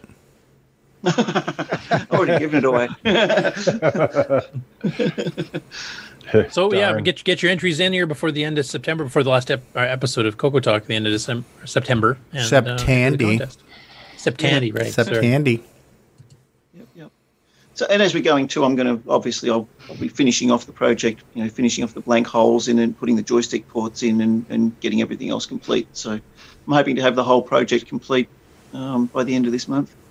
Cool. Cool. Next up, uh, Fran Purcell, who was, I believe, interviewed on the Coco Crew last month, not the current episode. Um, he was the guy that would, you know, help run Computer Plus. And if you remember Rainbow Magazine, Computer Plus always had an ad on the very first page inside the cover, a full page ad advertising Tandy products and third party products for Tandy machines. That included the Model 1, 2, 3, 4 Coco in the earlier days and later the Tandy 1000s. And they started carrying third party software, third party hardware. So in the very early days, and this picture's from around 1981, he got an aerial shot of Computer Plus back when it was renting space from a Texaco gas station in Littleton, Massachusetts. So that little box marked in the red was Computer Plus at that time. That's where they shipped all the Tandy computers that they bought bulk from Radio Shack and then resold at slightly cheaper prices and did some of the upgrades and stuff themselves and stuff too. And eventually they moved into bigger facilities. So this is early days. I mean, this is before I think they even took the full page ads out in Rainbow. So little bit of Coco history there. Neat. And the fact that you could just fill up with gas while you're picking up your Coco would be kind Yeah. of kind of cool. So Just before you go on to the next one, Curtis, I just thought, I just thought of something else. a little quick thing, Nick Marentes, you were just saying, uh, can you pick your own? I thought. I've stopped and I thought about that. I thought that's actually a really silly idea because everybody on the panel is going to be voting for a, a name, and if Yeah. everybody on the panel has created their own name, they, no one's going to vote for anybody else. So Well, that's uh, that's you- why I thought uh, there was a bit of a loophole there in that. yeah, so I think we better cover up that, and I think um, people on the panel vote for somebody else's entry. yeah. It makes a lot more sense. Do I have to? Oh, you guys and your stupid messages. okay, next up, um, Fred. Is it pronounced Rike? Fred Not sure. Yeah. Okay. Has been experimenting with some animation done with the SemiGraphics 24 mode uh, using the text characters. And this only works on the original Coco 1s and then the earlier Coco 2s before the T1 lowercase VDG came out. It does work on the T1s somewhat, but the character cells have shifted because they had to make room for descenders, so they shifted all the pixels up. So if you program it for one of those VDG chips, it won't work quite properly on the other. Now, this was used in the Protectors 2 game that Nick and I have shown before. And uh, I think, Stevie, when we did our semi graphics episodes on your channel, we kind of went into that too. So here he's actually experimenting with animation using that. and he's published the basic program that he actually used to do this. And he's got this little little mini demo here. So he shows the three character cells that That's he did cool. of mixing text characters, and then on the right hand side he shows the actual animation. Unfortunately, you can't smooth scroll this stuff, you know, by pixel or anything. You have to jump an entire character cell, which I think Nick is 12 pixels wide. Is that correct? Oh, jeez. Or is it eight? I semi graphics? remember. I think well, it's, it's eight. It's eight pixels wide, but the normal character set was twelve pixels tall. But since you're doing this line by line, you can do it any any vertical number you want. The vertical is flexible. The horizontal isn't. Um, but the the the challenge would be is you you can't vertically scroll these because it's based on the, The cell. the Oh, yeah. cell, Yeah, right? So um, Yeah. you can horizontally move them, but vertically they have to kind of stay in place. You'd have to bit shift everything as you're or Yeah, byte it's shift it 12 as you're as you're going down. pixels, Jump it a whole line. said. Yeah. Yeah. but it's Well, neat. I can I can see this being used for something like if you place this character in the center of the screen to make him look like he's running, and then you scroll the screen by a whole byte, yeah, yeah, you know, a maze Yeah, or something like that. That would actually not look too bad. Do you guys remember taking a stack of paper and drawing a character and making him Yep. run or A doing- flip book. Yeah, Absolutely. Flip a- flip a I used to do cartoon it all the used time. called. I used to do that all the time. Yeah. and I had Yeah, my own little too. video games with rockets taking off and landing. Yeah, Yeah, no, that's yeah. that's really neat. Yeah, I've never seen anybody do it in basic before, but basically, you're you're once you set up the screen mode, you're just poking to the screen. So, Yeah. um, that is pretty cool. And the flip it cartoons, uh, like you said, mentioning in the corner pages, and you flip them with your thumb. Like back in the day, I used to get comments from teachers in schools because I got bored during class, and I, you know, would take textbooks and put, you know, rockets flying through space, or you know, like like Ron was saying, type thing. And yeah, I used to get comments on my report cards for those. Yep. Same here. That And is really speaking of Exercise. Speaking of the Coco Crew, episode 63 was released. Uh, a bit of a shorter episode, uh, under two hours. I, I'm not sure if we are even capable of doing that. um, but they have an interview with uh, Curtis Kaler, and we covered his on the MC10 group on Facebook, I think last week, maybe the week before. He did that where he was emulating a printer so that you would actually be able to print out to uh, one of the old uh, I think it was a TP10 printer, if I remember correctly. But basically, he wrote a special driver that you can actually output, and he had a couple different resolutions. So they interviewed him after he did that because that was kind of a unique project of doing something to emulate the printer, so that if you sent a printer file from an MC10 emulator, it would actually generate the graphic that would have came out of the printer. So they interviewed him about that, uh, and then they had a discussion here. At what point do core upgrades distort the hobby? Which is kind of talking when do when do you push the Coco too far? Now this correct me if I'm wrong, Stevie, but this sounds awfully familiar. I think they've covered this exact topic before. When is yeah? When is a Coco not a Coco? Blah blah blah blah. Yeah, Yeah, so I, I yeah. I don't. I don't even like that phrasing. Distort the hobby. That seems to be kind of. Uh, It's a know. predilection that it's it's, it's yeah, like it's a destroying bad thing. Yeah, yeah, Yeah. But that's the topic. Okay. Yeah, And back I think, the day, I, as, you know, as we've discussed before, there's there's no wrong way to Coco. Some people like using emulators, some especially with the cost of the hardware these days. Distort the hobby. Yeah. the more I hear that, the more it's going to bother me. Yeah, please change change slides. Is that like taking a Coco case and making I don't know a planter out of it or something? what point do I've core always- I mean, upgrades to me- distort the hobby? to me, the whole thing of uh, uh, the whole one of the big appeals to the Coco, you know, me being an electronics tech and being an electronics geek in the in the eighties before I became qualified, was the the fact that the TRS eighty was was it was almost designed to be modified and upgraded. It was and a hacker's and machine. and absolutely, and that's what I love about. it. I still love that about it. That's why all my machines. I don't think I've got a single machine here. I've got four of them here, and I don't think any one of them is, is stock. They've all got upgrades. So your your Coco D you were talking about, the D is for distorted. distorted, yes. You distorted. if, if nothing There else, Winner. Once, you, once you've added the Okay. GIME, you're distorted. You know. Well, that's the distorted version, the Coco D. There's also the OD version, which is overdrive. Overdrive. Yeah. Yeah, we had mm. overdrive and distortion. Which one do you want? well, you don't want to say odd. Yeah. I, I, I was just surprised that they rehashed it because this is a discussion they've had before. We've had it before as well.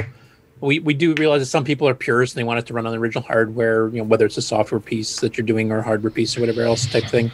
And it's it's kind of been discussed to death, I think, at this point. And uh, what we was what everybody's kind of agreed on in our panel anyway is that you know everybody's different. Some people do want to see what they can run. Like Nick Marotta likes his Coco Two stuff, and um, Other people like stock, and some people think the GIME-X is pushing things too far. But it's it's whatever you want to do. It's it's whatever you're having fun with. If you're a hardware guy and you want to design new circuits like uh, Rick Uland or David O'Connor or you know various others, or you want to push the software like Nick Marentes or me using 609s, and also we're doing 609 stuff too. Like I understand trying to do something for a lower common machine that you don't have to have these upgrades in order to to run, but you know don't diss the people that are are doing it themselves.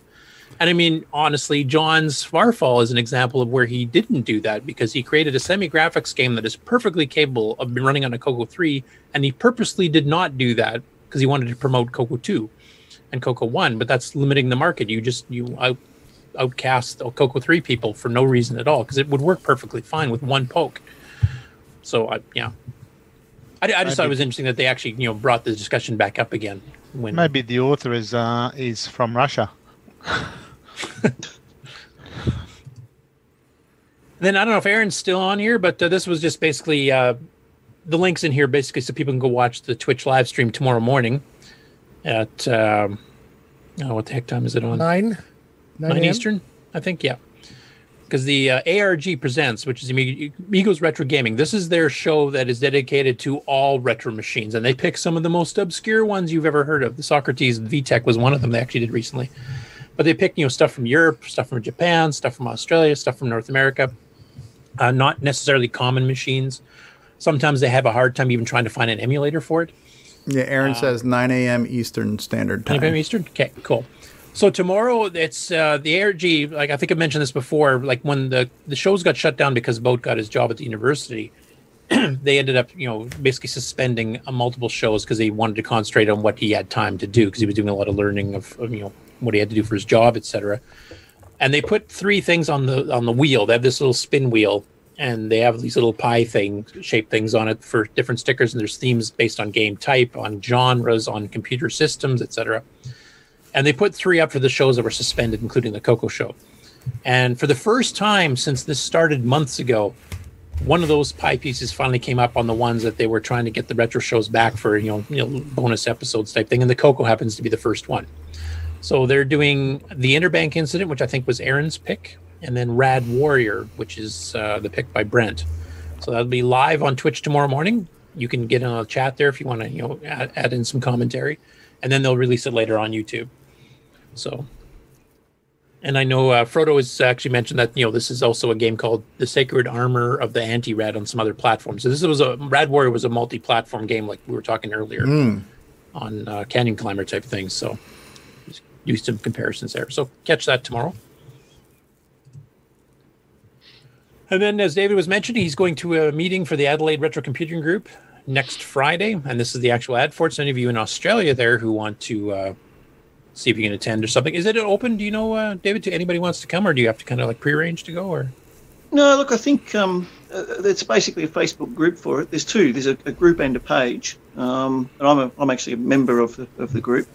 Um, I think it's just it's open to anybody who's interested in, in retro computing. Uh, it'll be good probably to get involved in the group and, and mention to the admins and whatnot. Um, but yeah, I, I, I just simply re- replied to um, to the guy who was posting about the, the cassettes in there and wanted somebody who had a, a Coco to, to try them out on, and I got an invite to the to the uh, to the meetup. So, uh, but yeah, it's open to others. So anybody who's around the Adelaide area or whatever who wants to, to come along, um, welcome to come along. It's uh, six thirty on uh, next Friday night.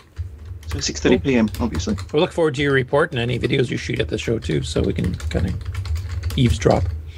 Yep, cool. and then the last one I don't have a link for because we don't have all the details yet. That's one that uh, Steve had mentioned earlier about the Glenside Color Computer Club having their virtual picnic on September 19th.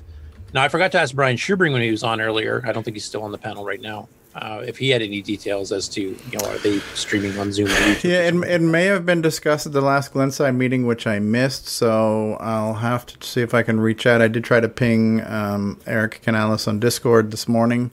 Um, so I definitely want to at least, you know, kind of plant the seed to let you know that that's going to be happening. As far as how to join it, that's to be determined, and that's that's the least complicated part of it all. It's just, you know, uh, I kind of just imagine, you know, are we going to, you know, everybody's going to do their own thing and just maybe virtually show off, hey, this is what I'm cooking, or I'm eating some hamburgers, or I'm having a peanut butter sandwich, whatever it is. But I thought it's kind of just a cool idea of, uh, you know, kind of a social event that's you know just a little different.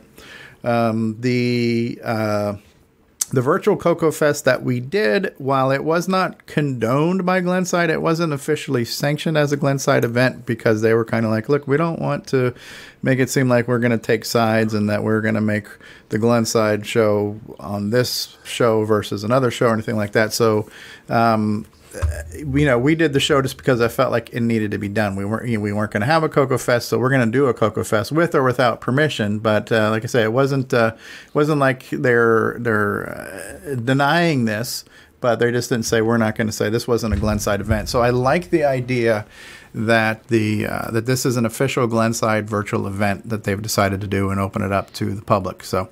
Um, and hopefully it'll You'll be be good. posting details, I assume, on Facebook, Discord. I guess so. Yeah, I just kind of need to start uh, need to start looking at that. I guess so. Hopefully there'll be some barbecuing and retrobriting. You know, so uh, yeah. Retro retrobriting your steak sandwich. that's it. That's it. While you're out there in the sunshine, And that is it for the news. far out. Now, uh, David Ladd, would you like to tell people what's up next? Oh, I don't know. Do we want to have what's next? Well, let's see here. That would be a commercial break. All right. And then we'll be back with updates and acquisitions. All right. Thank you, David. Everybody You're doing, ready? a, you're doing a hell of a job this week, David. It's a very uh, enthusiastic show. Yes, he is. The music is back.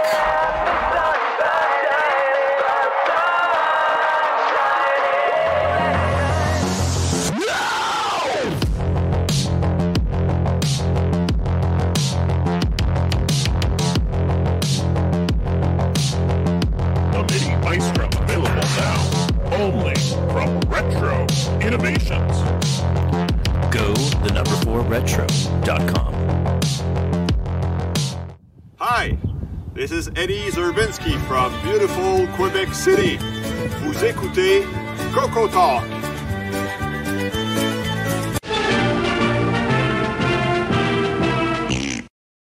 As you're enjoying Coco Talk, we also want to remind you about the Coco Discord server. This is a place where people come to connect, to ask questions, to provide answers, to share information, and to socialize. So when you're done, why don't you head on over to the Coco Discord server and we'll continue the conversation there. The easy to remember link is discord.cocotalk.live. See you on Discord. Coco123 is the Glenside Color Computer Club community newsletter that's been in publication since 1985. While the Rainbow magazine may be gone, it doesn't mean you still can't have a cool Coco periodical. Head on over to the Glenside Color Computer website at glensideccc.com and then click on the documents link to view all the past issues of the Coco 123 newsletter. Not only can you read all of the past and present issues, we'd also love to hear some submissions from you. So if you'd like to send an article, a column, uh, something to talk about, maybe even a program listing, send an email to glensideccc at gmail.com. We'd love to hear from you.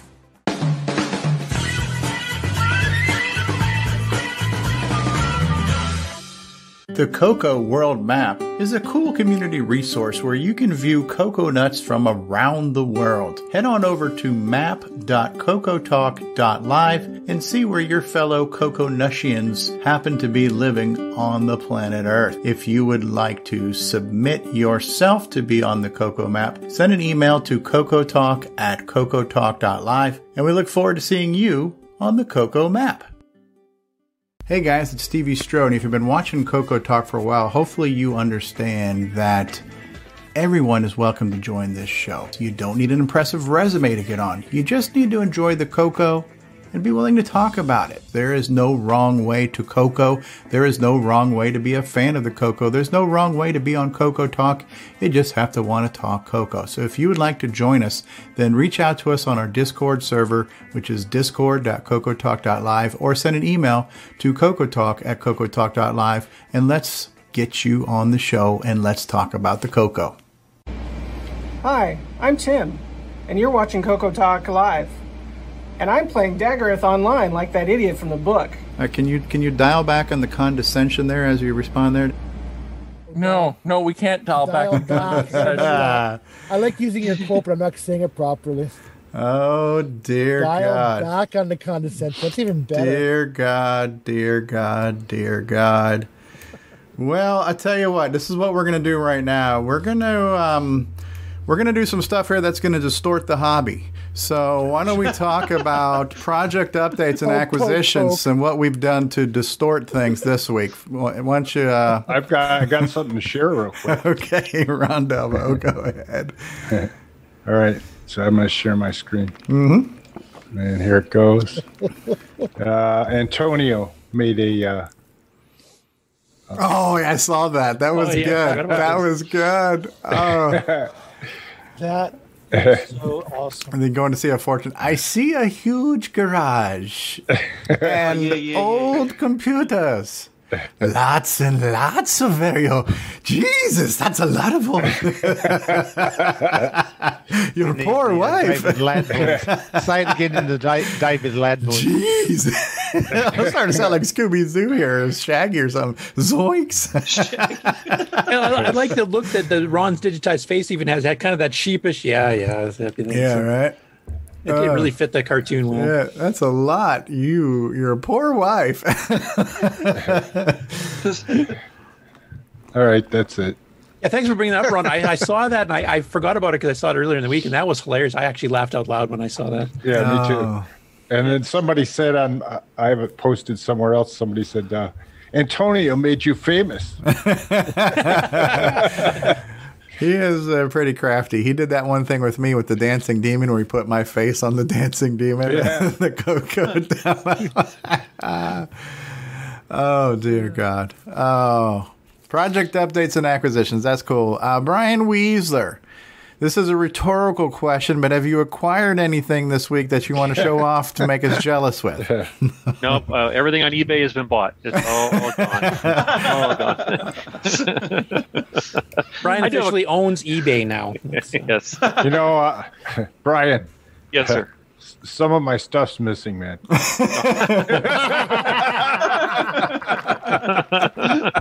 Yeah, don't. don't- I want it back. It's right there. I see it. Right, right, right, right there, and yeah, it's right over there.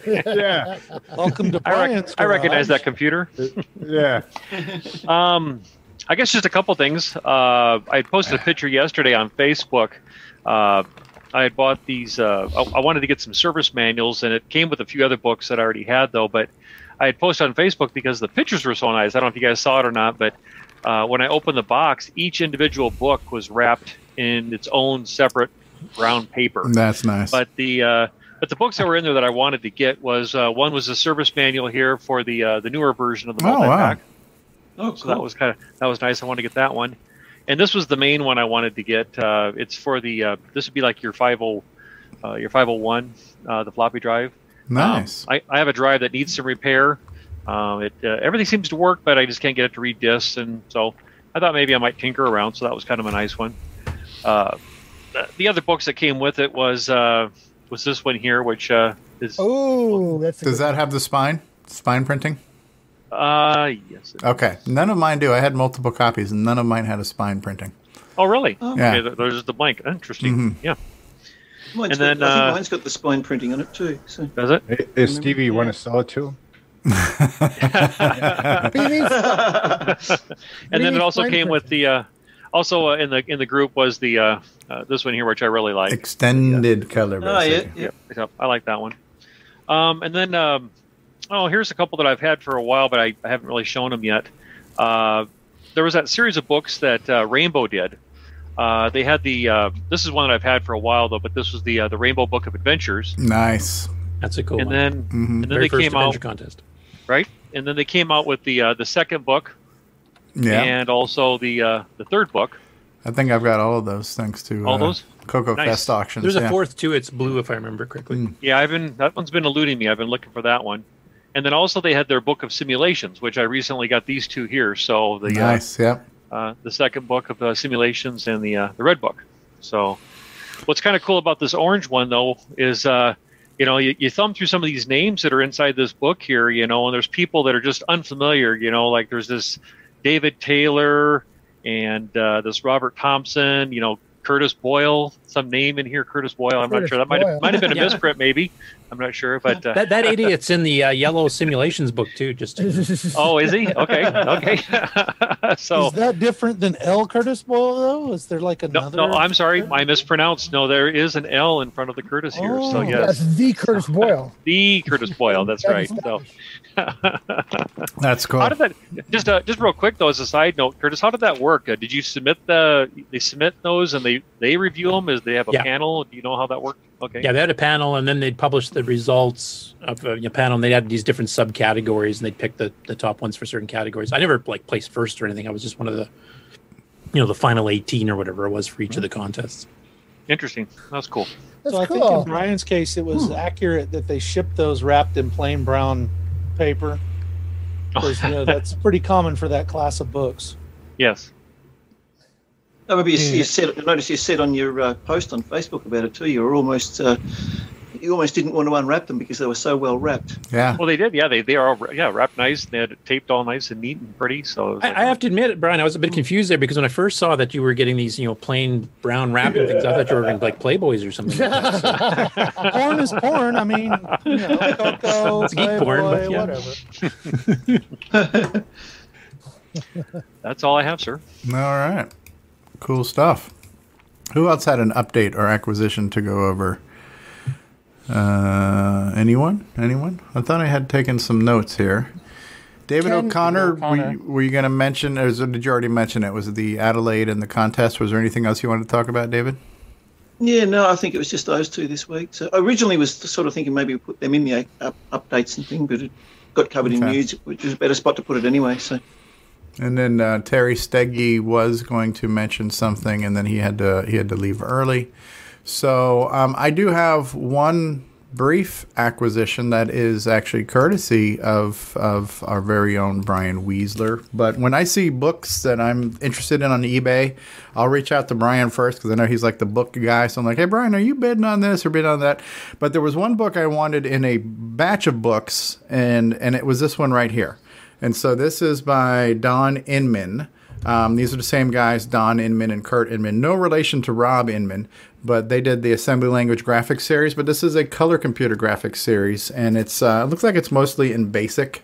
So it's got a lot of code on how to do stuff. Um, so I guess uh, Brian had an extra one, and he sent one to me. So thank you for doing that, Brian. Much appreciated. Is- Enjoy. Is that on the? Uh, is that in the archive? That one? Hmm, good question. Not exactly sure about that one. Oh.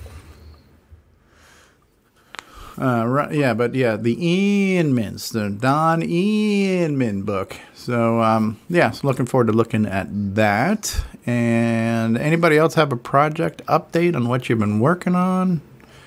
Uh, Patrick Eulen, you mentioned that you were 3D printing some bits and pieces for one of your things. Yeah, but my week's all about making this little piece a millimeter longer so it slides better, and this little piece a millimeter shorter so it doesn't turn off the power button every time I bump the machine. And just the really exciting, sexy part of electronic design this week. Ah, ah. Considering that every reprint takes, you know, another 20 minutes or so, so I can see how this Welcome one's to the wrong. grind. now you now when you were first talking well not the when you first talking about the, when you t- spoke about it recently and you were you were asking you know I wonder if I should worry about you know you're you're doing the high you're doing a three way switch for like joysticks and and mice and high res interface now and then the question came up should we just focus on the Tandy high res interface or should we do that other Coco Max or whatever the hell it was called one. And I think a lot of people on Facebook kind of chimed in saying that the one program that needed that other interface had already been patched to use the standard Tandy interface. So I don't think you really need to pursue the whole multiple personality high res option. Did you did you see that feedback or maybe you're not on Facebook? I don't Yeah. remember. No, I, I did see that, and they're entirely correct. It is Yeah. patched, so there's no real. Um, but in the process of the op amp that Tandy used is only available as a big old dip chip, and I want to make a l- tiny little logic board that people can put into whatever miscellaneous dongle they want to make. uh, Okay. as opposed to this big chunky thing that's fun to solder together and it'll probably be a great kit, but you know, it's only limited to the Coco. Where if I sort of extract the logic into a little surface mount board, um, stick it in all kinds of computers. Mm. Now, would Um, this would this distort the hobby by any chance if I was to plug that into my Coco? Oh yeah, we're just we're distorting it like all, all kinds of. But like, like I said, once once Tandy plopped the GIME into the 6809 design, it's distorted. So you know, let's go. Let- Let's get some texture mapping in Fractalus and uh, you know stuff like that. So uh, See, anyway, see this? Yeah, what see is this that? thing I've got in my hand? That's called a distorting iron. Distorting. distorting iron. so. So yeah, I've also spent the week trying different op amps that are available in in uh, surface mount, you know, little quick size things because that fits my master plan. Um, so I know more about op amps than I should ever have learned, and I'll write up a little one two three article or something about the Oh, that's Tandy high res interface. Since I found out it's hard to find, it's out of all the Coco crap I've got, that's the one thing that's hard to find now. now, for me, who's not electronically minded, what is an op amp? Th- this Operational is amplifier.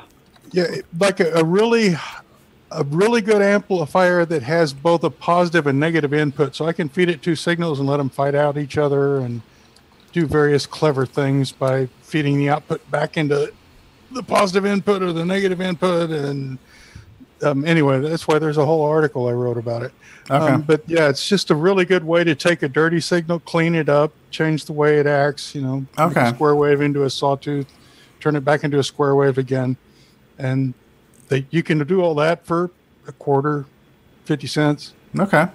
Make it Neat. go to 11. I'll raise you a dollar. well, the reason that the, you get a signal from the cassette on the Coco, I'm pretty sure, is because otherwise they would have had to spend two bucks for an oscillator to time the thing. So they can just have the Coco throw out a pulse. There's your timing. Yeah. Yeah. Free. That's that, that, that's what an op amp looks like. That's a bunch of op amps in there. Okay. It's, uh, basically, I yeah. Yeah. like uh, They're in. They're in. Op amps are in just about everything electronic. It's, um, any, Is that- any, is that what anything runs- that's got it. Is that what runs go. Pul- Pulse Eternal? Pulse The, the, the, the Pulse the Pulse Eternal Studio's got literally probably thousands of op amps spread throughout it. Patrick, have you had a chance to look at the uh, the Surface Mount LM3900s that's on Mouser? I've got a cup. I don't have all the numbers in my head, but I've got a few things coming. Um, they're all slightly different in trigger, so I'll have to, you know, fudge the bias resistors and the size of the capacitor that makes a sawtooth and all this kind of stuff because everything is just enough different that it gets wonky. You know, I wa- I want it to be relatively linear and sort of centered where the old Tandy design was. And even though there's a lot of slop on all the sides where you could make it work, I don't want to have to make it work. I want it to just be transparent.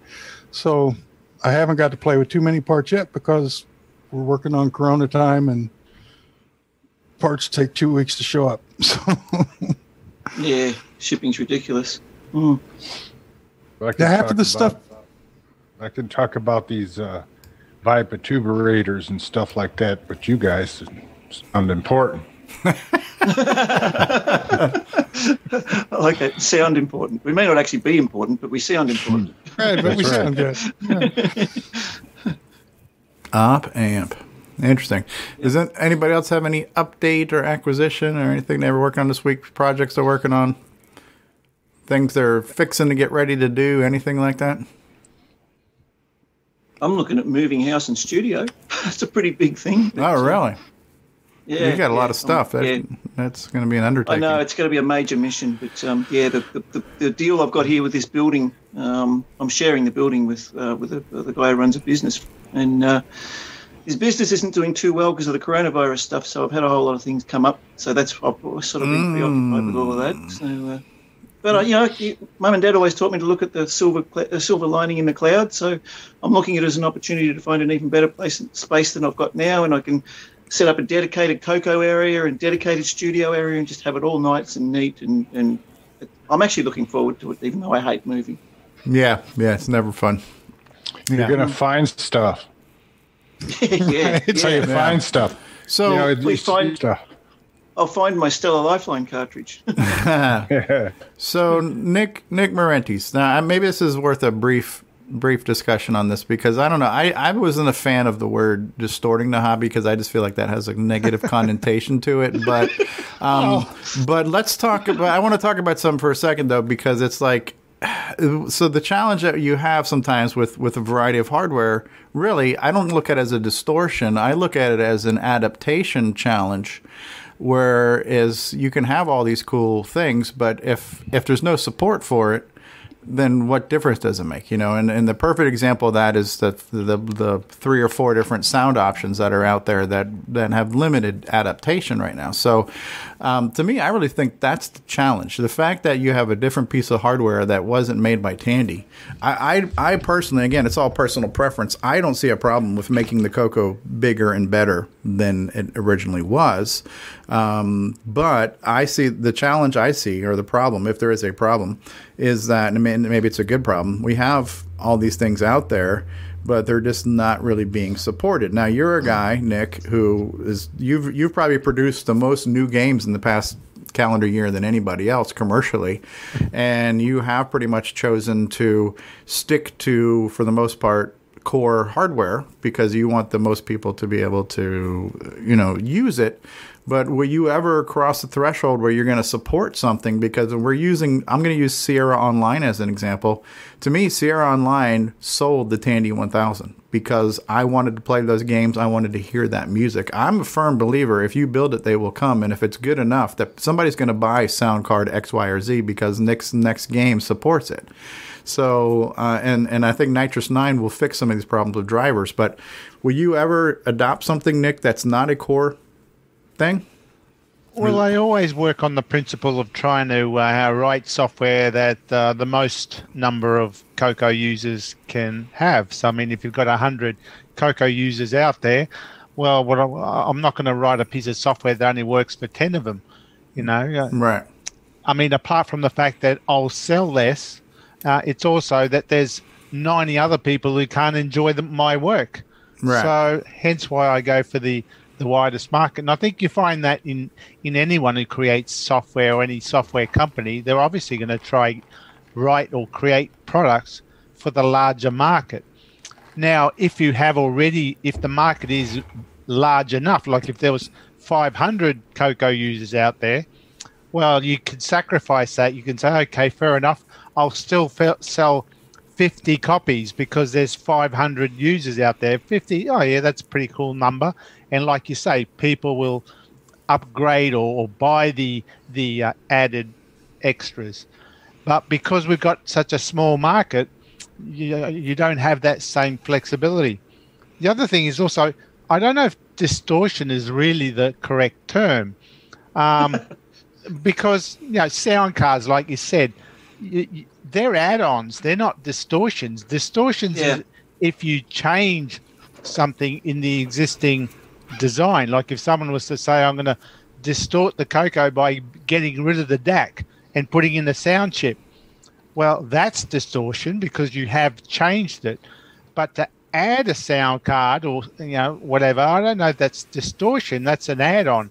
So, do I support the add-on? Well, it, like I said, if there were more users, I would. Well, I think you just hit it though, Nick. It's a The- chicken and the- egg thing, though, too. Well, the the Yeah. core message was at what point does it become distortion? And I think you just you just said a, a pretty good bench line is when you're taking out something that is already there and replacing it with something that wasn't compatible. Yeah, Well, that's but what, distortion. what about uh, you know what about the you know where a lot of people have replaced the processor with a 6309, and then someone was to go and develop a game that is 6309 specific. You know, is that But you haven't distortion? taken away a 6809. It still runs 6809. You've Yeah, added yeah. 6309. So it's like if you took an ARM chip and threw that in a Except for Coco Gunstar. instead. That's a different Yeah. story. Well, that's different. Yeah, Hmm. that's right. You did write Gunstar though. Yeah, I did. And So I wrote that doesn't to work- support the add-on. Well, let me ask you this: So, do you think the Coco VGA falls into that category because it's really it's it's no, going I think in line? that's Okay, add-on as well, and there's and then what about the GIME-X?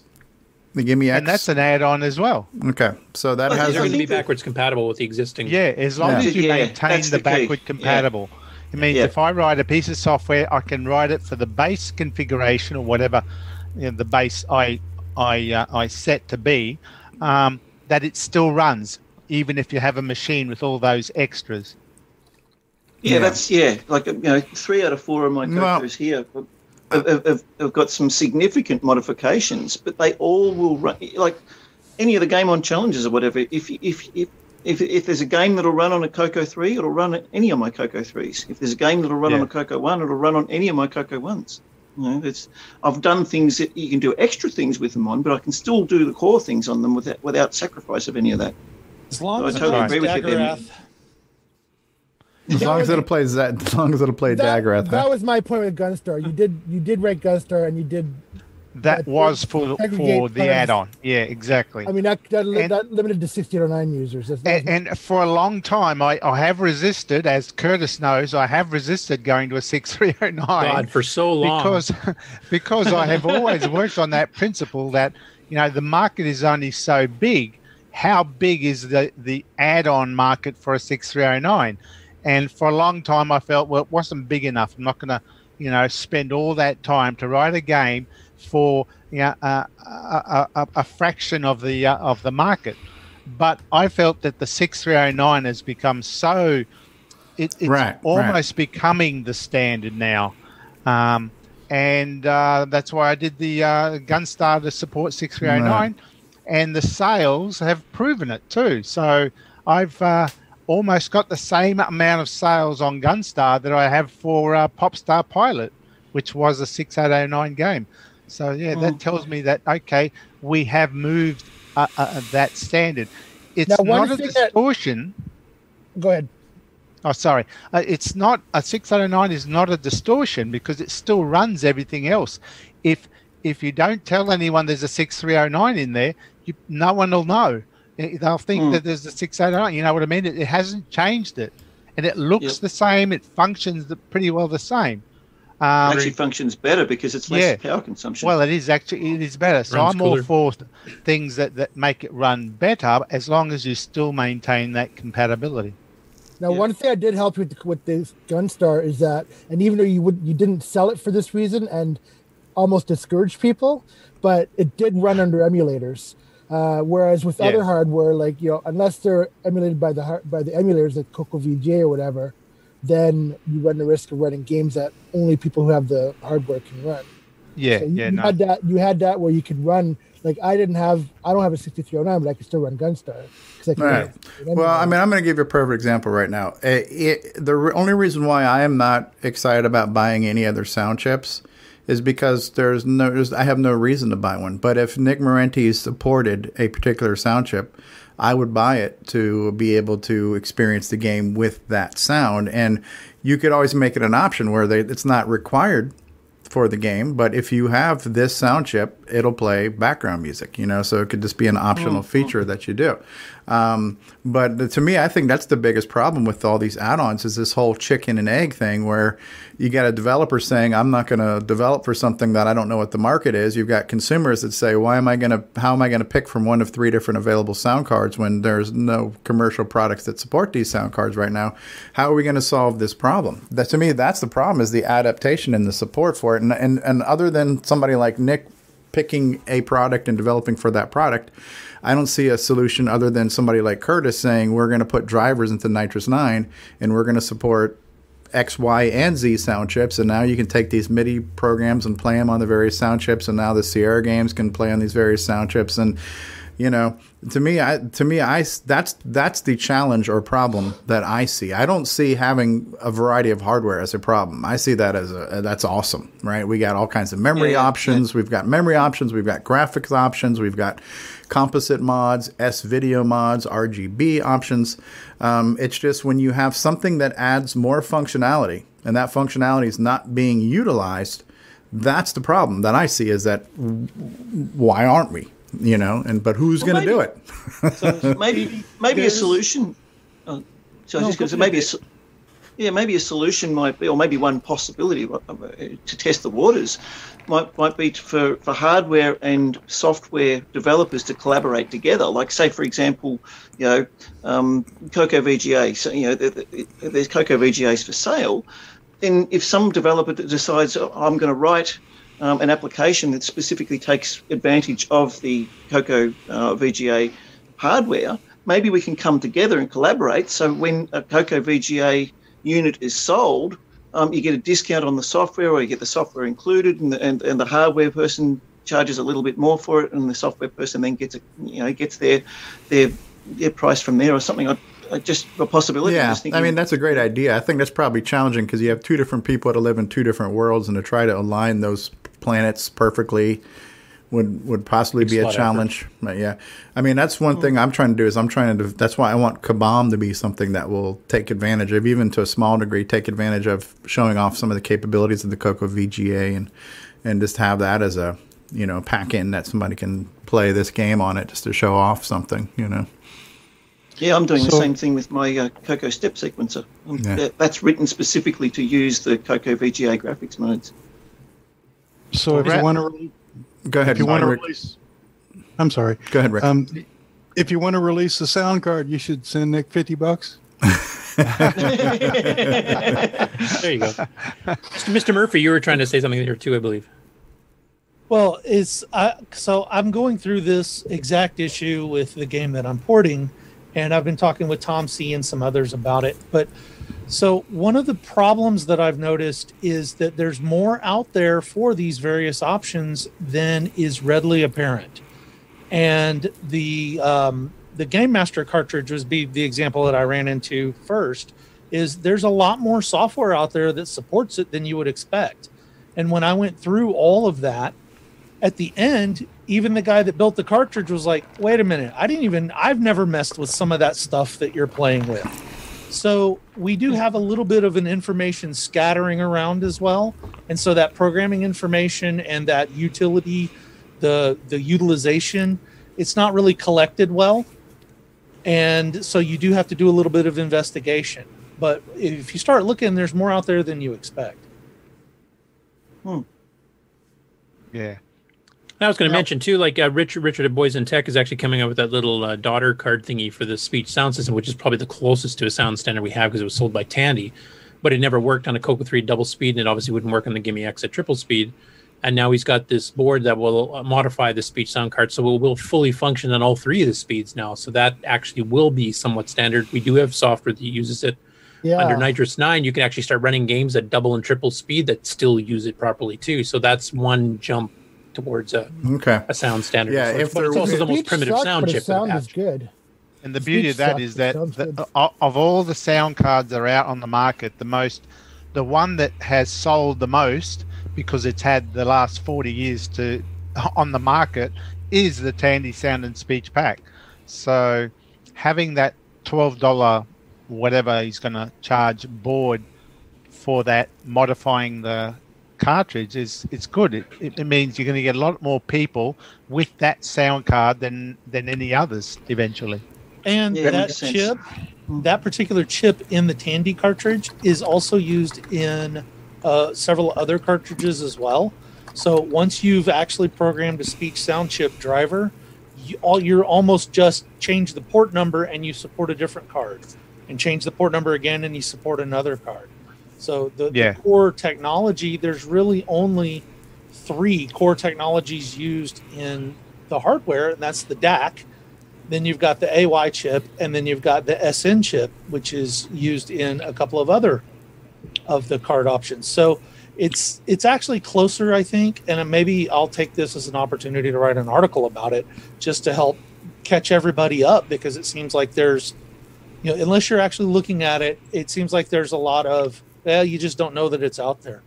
Oh, that's always seemed to be the case. There's a lot. There's a lot of um, informational vacuums. You know, uh, everybody knows a little piece of a, a bigger picture, and unfortunately, that collective, cohesive picture is not always.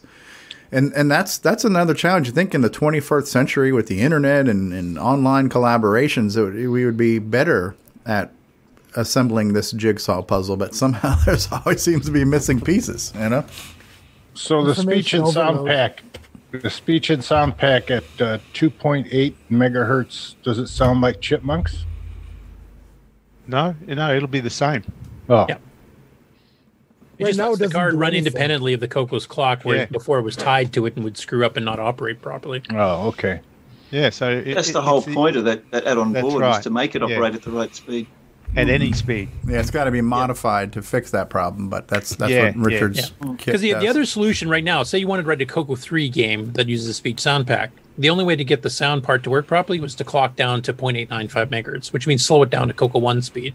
And Coco 3, you've got graphics that take four or five times as much RAM that you have to move around than a Coco 1 and 2 did. So now you're artificially slowing that down at half speed and trying to do it just to, just to get some sound out of it. And it's, it's quite frankly not worth it Yeah. in most cases. Or That's why- digitize it. Yeah, a- a- and that's why there. I I don't think there's any Coco three specific program that uses a sound and speech pack, or mm. at least for the sound anyway. Right. Right. For that reason. Because yeah. the speech part does work at the different clock speeds. It's the sound chip that doesn't. Well, what do you guys that- think? Go ahead. Sorry.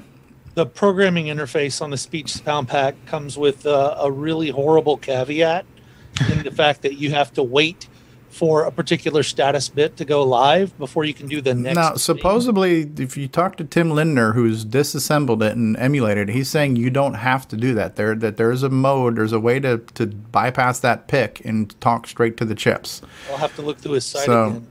So, so find it. Tim Lindner has disputed that claim multiple times, saying that's not true. That there is a way to do it. Um, Is that that guy from the book? yeah, He sells Distorting the hobby. cocos too. He's Yeah. distorting the hobby. he is distorting the hobby. He's I, distort- I've seen his Coco threes. yeah. Um, oh, they clean up real well. so let me let me ask you this though, because to me, I think one of the most compelling new things right now is the word pack two. The fact that you've got basically an MSX in a cartridge where you've got multiple colors and multiple sounds. You got composite out, and and you know. Uh, do what do you what do you think that definition of that is? Is that an is that an add-on or is that That's a an distortion? add-on. That's, not a distortion because the Coco is unchanged. Yeah, And, you you're still playing old Coco games. It's not replacing. That's right. It's Yeah. an add-on. What you're do- distorting there is, I guess you could say, you're distorting the standard. You're not distorting the Coco. So, yeah, you're not going to find much software supporting it. Well, again, this is a chicken and egg thing. Well, but uh, Yeah, but I is. think what they're doing is they are they're porting the um, AGD, stuff to that. so there's going to be a library of hundreds of games already for it. And again, I just have a feeling that until somebody writes a program for it, then it's never going to happen. And and and I, honestly, I think that's going to be one of my future projects. Once I learn assembly, and once I learn how to invent wheels that don't need to be invented, like creating sprites and, and figuring out collision detection and doing all the bullshit you need to do because the computer doesn't have the right hardware, and I do that exercise, then I'm going to say, you know what? Now that I know how to use the 6809, why don't I use the processor to do what it's good at, and use a sprite chip and a graphics chip and a sound chip to do what they're good at? And and then I'm going to re- release a version of Cosmic Aliens for that. And uh, and again, if you need somebody to say "f it," and I'm going to make something for this thing just to show that it can be done, and then hopefully other people will jump on board and say, "Yeah, now I want to buy a word pack, and now maybe I'll develop for the word pack," you know. But uh, I I look forward to these new add-ons, and I just hope that more and more support will will take place for them at some It- point in time. And I think if their you're only approach. doing it, Okay. if you're only doing it as a hobby, just uh, I'm going to write it and uh, give it out for free, and I don't care how many people are going to run it. Yeah, that's fine. But if you're trying to see if you can make sales from it, well, how many people have that MSX cartridge at the moment? Say, no one. So Yeah. Yeah, but You'll get that's uh, one, you might get one sale. that's a lot well, of work that, for one that's again. sale. Somebody's got to just somebody's got to say, I'm gonna, I'm gonna, I'm gonna do something for it to show what can be done, and then hopefully more people will do it. Too. Yeah, that's well, what I'm that's hoping. right. That's so I don't mind. And I think their approach of actually converting the AGD engine first, so you have an immediate library of 200 plus games. I mean, they're not the greatest games in the world, but there's a huge library that will, I think, incentivize sales more. Yeah, on that nothing card. else. You can buy you can buy this kit or buy this cartridge and play 200 already existing games, and and there's your payoff, right? If you spend Like, hundred you get dollars on the cartridge, graphics, yeah, enhanced yeah. sound, right off the bat. So that, I think they're taking and the right approach. programming examples, And the so that you can continue developing mm. more. Yeah, That but the but sound cartridge came with that in the book. You had the basic programs Yep, that said, "Here's yep. how to do it." Other all these hobby hardware add-ons, sometimes you have to chase down the programming information. So a lot of it's out there, but some of it isn't, and then some of it is, "Hey, I made a piece of hardware. How do you use it? You don't even know." All right, Yeah, you, ju- yeah, you just yeah. got your 4K Coco back 1980, and OS 9 was uh, distortion. yeah. It Well, was, it was different, and, Oh yeah, it was very and different. it, it was made before the Coco, though, but yet it's it's in something separate. Like what's FUZIX or FUZIX or whatever you call it? Is that a distortion too, or does that? Can you run programs with FUZIX or whatever? Not with just 4K. How does that work? No, I know. No, FUZIX is its own operating system. Yeah, I mean, you can run software. It's not like there's, I I don't know how many programs are out there for it, but I guess it would be kind of like Flex, right? Flex was an operating system for the Coco. And if a program was written to run in the Flex operating system, then you could run that. Uh, as far as what the actual library for FUZIX is, I'm not sure, but you could probably ask Brett Gordon. Um, FUZIX So as a, run- go ahead. Sorry. You're not going to run FUZIX and and play your cartridges or you know stuff that's Nah. been made to floppy with it or whatever. No, no, no, no. their own separate operating system, like like like Yeah. Flex it's kind of like NitrOS several hundred Nine programs. Yeah, like NitrOS Yeah. Nine has got a bunch of games on it that you can play in NitrOS Nine or programs, software, right? So NitrOS Nine software is running in NitrOS Nine. There's probably considerably more OS Nine software than there is FUZIX software. Um, But FUZIX is a cross-platform operating system too. So while Brett's working on the Coco version, there's other versions of FUZIX running on other systems too. So I'm imagining there are a handful Oh, of didn't know uh, that. yeah, so I'm imagining there's a core set of applications and utilities that would work on all of them. Yes. Um, Basically, it's a recompile. If you want to take something that was written on an Acorn or something like that, that's also running FUZIX, you could recompile if it's written in C for the Coco version, and it should theoretically work. yeah. So. all right. Well, no, none of that's a distortion uh, um, from RS radio. Sh- Oh, not an opera. No, that's software being They're loaded. just different That's, operating uh, systems that's running on the same hardware. Yeah. Yeah. It's like running Yeah. DOS versus Windows 3.1 versus Yeah. Windows 98 versus Windows XP Yeah, versus so Windows. you're not 10T. distorting the hardware. You're just loading a different operating system. Yeah. Uh, Which is what you're meant to do with a computer.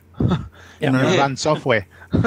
No long running about- computer system has ever survived by not adding on extra hardware, by not adding on extra software and operating systems. They die if you don't do that. I mean, Well, Yeah, well, if the It is true. Coco, the Coco wouldn't have gotten far if they stuck to 4K of RAM, for example. yeah, well, that's yeah, well, exactly. yeah. I mean, part of part of what limited the Coco was Tandy's designs were based on the, s- saving themselves money. Um, and if you want to stick to that philosophy, let's do things as in you know as cost efficiently as possible at the expense of functionality. Well, that's really a flawed approach. You know, Yeah. and when it comes to people designing things now, the last thing they want to do, well, obviously, if you want to sell something and you want to mass produce a circuit board, you want you want that to be cost effective, but you're not going to do designs that are limiting, you know. And I think one of the So- nice things you have now is you've got the ability for people to develop circuit boards at a very rapid rate at a very low cost, and you know why limit yourself now? Sorry, Ron, go ahead. So paging memory is what saves things because that's how we're able to use eight megabytes on our Coco three, right?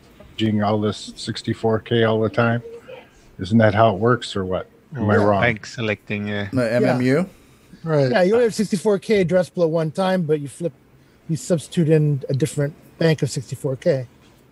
Pages. So with And, that, we and- and you need an operating system to be able to do that, and that's where Right. OS 9 is probably the best thing for that, or software that's written to specifically bank that RAM. Nick Right. you could- that.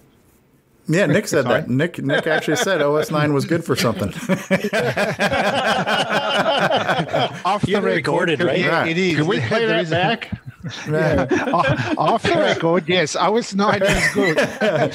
Well, I Okay, mean, filter back on. right, right. so you could you could argue that adding the GIME almost broke the Coco, but they only really No. lost a couple of semi-graphics modes for the extra RAM and so forth. You know, and the the basic patch. No, the fixed GIME was a good upgrade, really, uh, that Tandy did.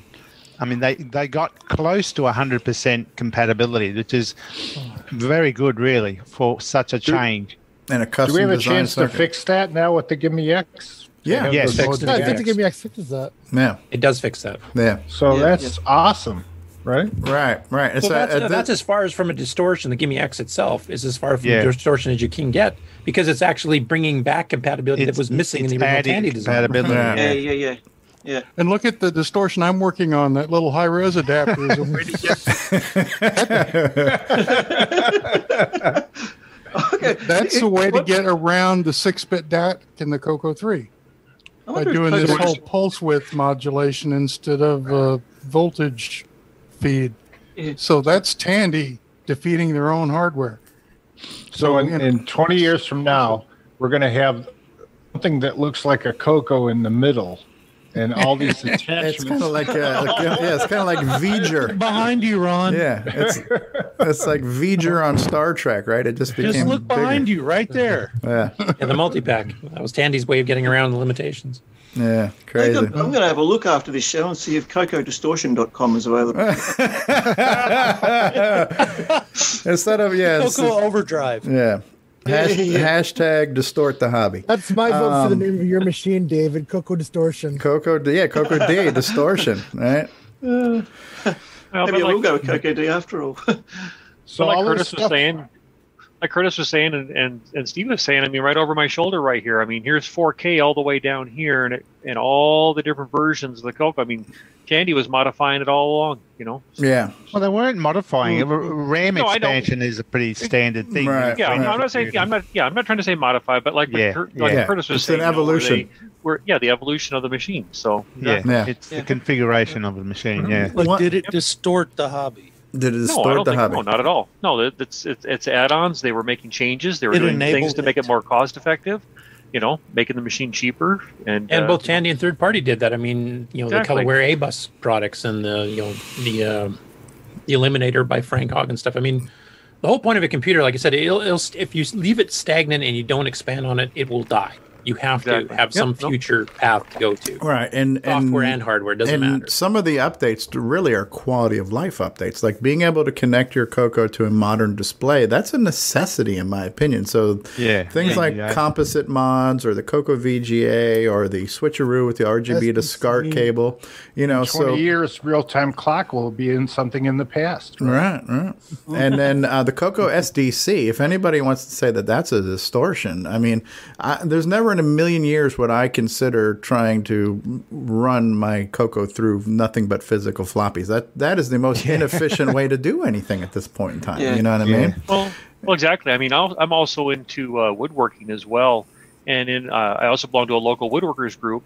And there's guys in the woodworkers group who are complete purists. They do nothing but with like hand planes and hand tools, and would wouldn't plug a power tool into you know to make any project. And then there's guys on the other spectrum, you know that uh, that don't use the hand tools. They they want to do everything with uh, with power tools and stuff like that. But at the end of the day, we always talk about we, we talk. It's kind of funny because we have some of these same discussions that we're having right now with the woodworkers group. And at the end of the day, we all get along, and the main thing is we're all doing something we love and we're having fun doing it. So Yeah, yeah, yeah, yeah, yeah. Here, here, here, I here. totally agree. Yeah. No, we should probably end this discussion on that positive note. As long as you're having fun, um, you know, it's a good thing. As you said in your ads, Stevie, there's no right or wrong way to Coco. Yeah. So a plywood case on my Coco would, would be okay. Man, what? Unless the wood's Yeah, warped, then it's distorted. Yeah. Yeah, in Arizona with no it still functions the same. It still it functions looks the same. stupid, but it still functions the same. it looks classic. Well, if you recall. so, however you want to Coco, Coco to your heart's content. So, how about we I run the a- outro? I put a on that? shellac in on my Coco yesterday. we'll, we'll be back for final thoughts after the outro. Thanks, guys. this concludes another episode of Coco Talk, the world's leading live talk show featuring the Tandy Color Computer. For all things Coco Talk, visit us on the web at cocotalk.live. We'd love to hear from you. Send feedback, suggestions, even segments via email to cocotalk at cocotalk.live. Coco Talk is rocking the 8 bit world, keeping the Tandy flame alive. We may be mocked, but we'll never stop, cause Coco Talk is rocking the 8 bit world.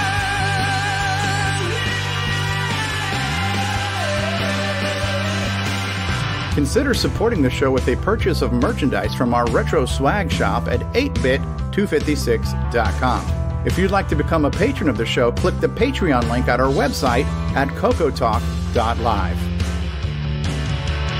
Coco Talk is rocking the 8 bit world, keeping the Tandy flame alive. We may be mocked, but we'll never stop, cause Coco Talk is rocking the 8 bit world. Coco Talk would not exist without the community, its cast, crew, and contributors. Thanks go to Curtis Boyle, David Ladd, Mark Overholzer, Grant Leedy, Bruce Moore, Nick Marentes, Ron Delvaux, Rick Adams, Jason Reichert, Richard Lorbieski, Jim Brain, Tom C., Rob Inman, Mark Bosley, Brian Joyce, Ken Reichert, David O'Connor, Brian Weasler, Terry Steggy, Nick Marotta, John Strong, and many more, especially to Steve Bjork for production suggestions and James Diffendaffer for making my head explode.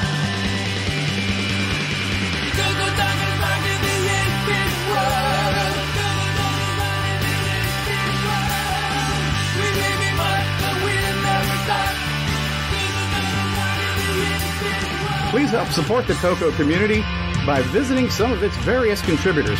A list of resources is available at imacoconut.com. That's I M A C O C O N U T.com. The Coco Talk theme song is copyright 2008 by D. Bruce Moore and Greg Sheeler. Mixed, mastered, and produced by D. Bruce Moore.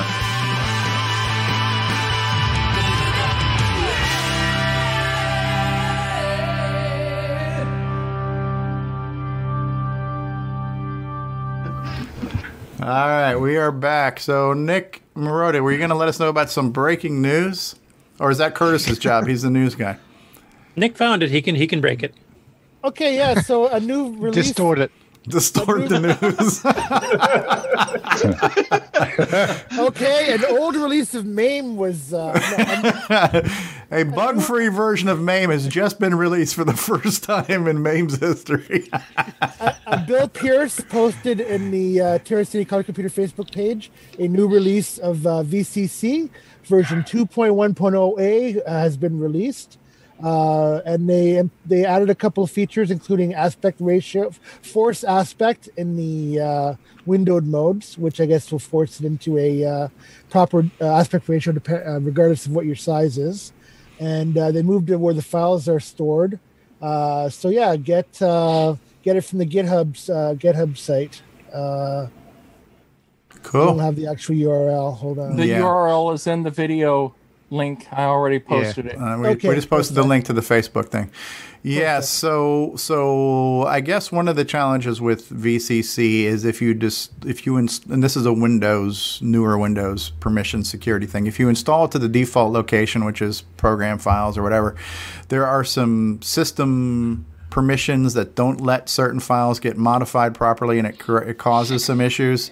So I guess they fixed that to where some of those um, config files are saved in a location now that the operating system doesn't restrict. Yeah, a lot of programs are starting to use app data now instead of program Yeah, yeah. And I, I always, I never installed mine to that right location. I would just unzip them and put them somewhere else, you know, so it's in a non standard folder location. That's where I run all, actually, I'm running all my emulators off my Google Drive. So it's like in a G drive slash VCC or slash MAME or something. Um, but the default installation would present I an issue. get a hit on uh, my antivirus because it's an exe file. and they want to, co- you know, for the VCC. send it off to be yeah to have it analyzed before I can use it, and then I have to go in and find a way to Oh, that's is tell that them the to screens? skip it. That's Microsoft being uh, with its screen. But It's not Microsoft. It's uh, AVG Oh, or whatever. Jim. Oh. Okay, Jim R says that uh, that that VCC any patch is his. So that was his contribution. I think Jim's also the one who fixed the uh, palettes. The red and the red and blues look a little bit more. Yeah, we talked about last week. Coco correct. So cool. Thanks, Jim. That's there's Keep up the good work. Yeah, he distorted it to where it actually worked better. Um, God. Well, it was Far out. distorted to It start was- with. yeah, and yeah. Trying to undistort it now. Undistorted. Can you roll that disclaimer again that you played at the beginning? The views to, and uh, opinions expressed by the panels are their own and do not necessarily reflect those of the Coco Talk show, its cast, Oh. its crew, subsidiaries, or affiliates. Open minds encouraged, sense of humor recommended. Uh, if any if any information was distorted, we're sorry. Love it. oh, it's for the love of God. So, All right. so when you just when you distribute this uh, Coco Talk, it's going to be distortion special. oh, who knows? All right. One. It's time for final thoughts. David Oak. Actually, this is David Ladd's job. He's the announcer. David, why don't you walk us through final thoughts? David Ladd. By the way, great job this week, David. Why, thank you, Stevie. It's been a pleasure to help everybody through this weekend's episode. You're sounding distorted, David. I just can't help from laugh. This has just been a distorted episode. Oh my From god. Distortion Lad. Oh. All right, we'll start start with the uh, the uh, the cranky one. Nick, go ahead. What's your Wait, final which Nick? thoughts? oh, me. uh, uh, I don't know. Yeah, yeah, it was all good. Nothing, nothing new. you caught me off guard. Crikey. That's easy to do, though. Um, all right, Mark B. Oh, don't know. I'm getting kind of fried today.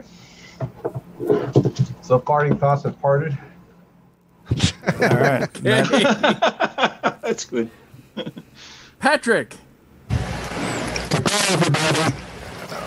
That's distorted. There's some distortion. That's definitely Perfect. distortion. All right, Perfect. Ron.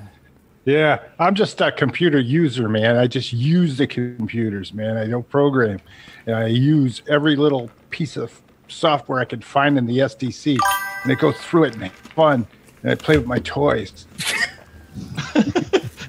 Okay. All righty then. Brian. There are worse hobbies to have. Coco, you're away. Mr. Boyle. There's no wrong way to Coco. Emulators, hardware, software, use everything you can, everything you want. We are working on drivers and stuff here to try to expand it so it's a bit easier for programmers to access some of these extra cards without having to learn the cards insides and outs. So, you know, look for that in the future, but uh, there, there's no wrong way to do it. Mr. Marotta. Just a reminder, we're doing uh, Rally SG this week. I highly encourage you to head on over to nickmarentes.com and uh, pick up a copy. It really is a good game, regardless of whether we're uh, whether we're playing it this week or not. It's really it's worth it's worthwhile purchase. And uh, Nick, I expect my check in the mail. And, and, and please support the Nick Marentes Ferrari Fund. That's the other thing. So. That's right. There's Tell still the room poor in the shoebox for more. So Yeah, let's rally behind the Coco.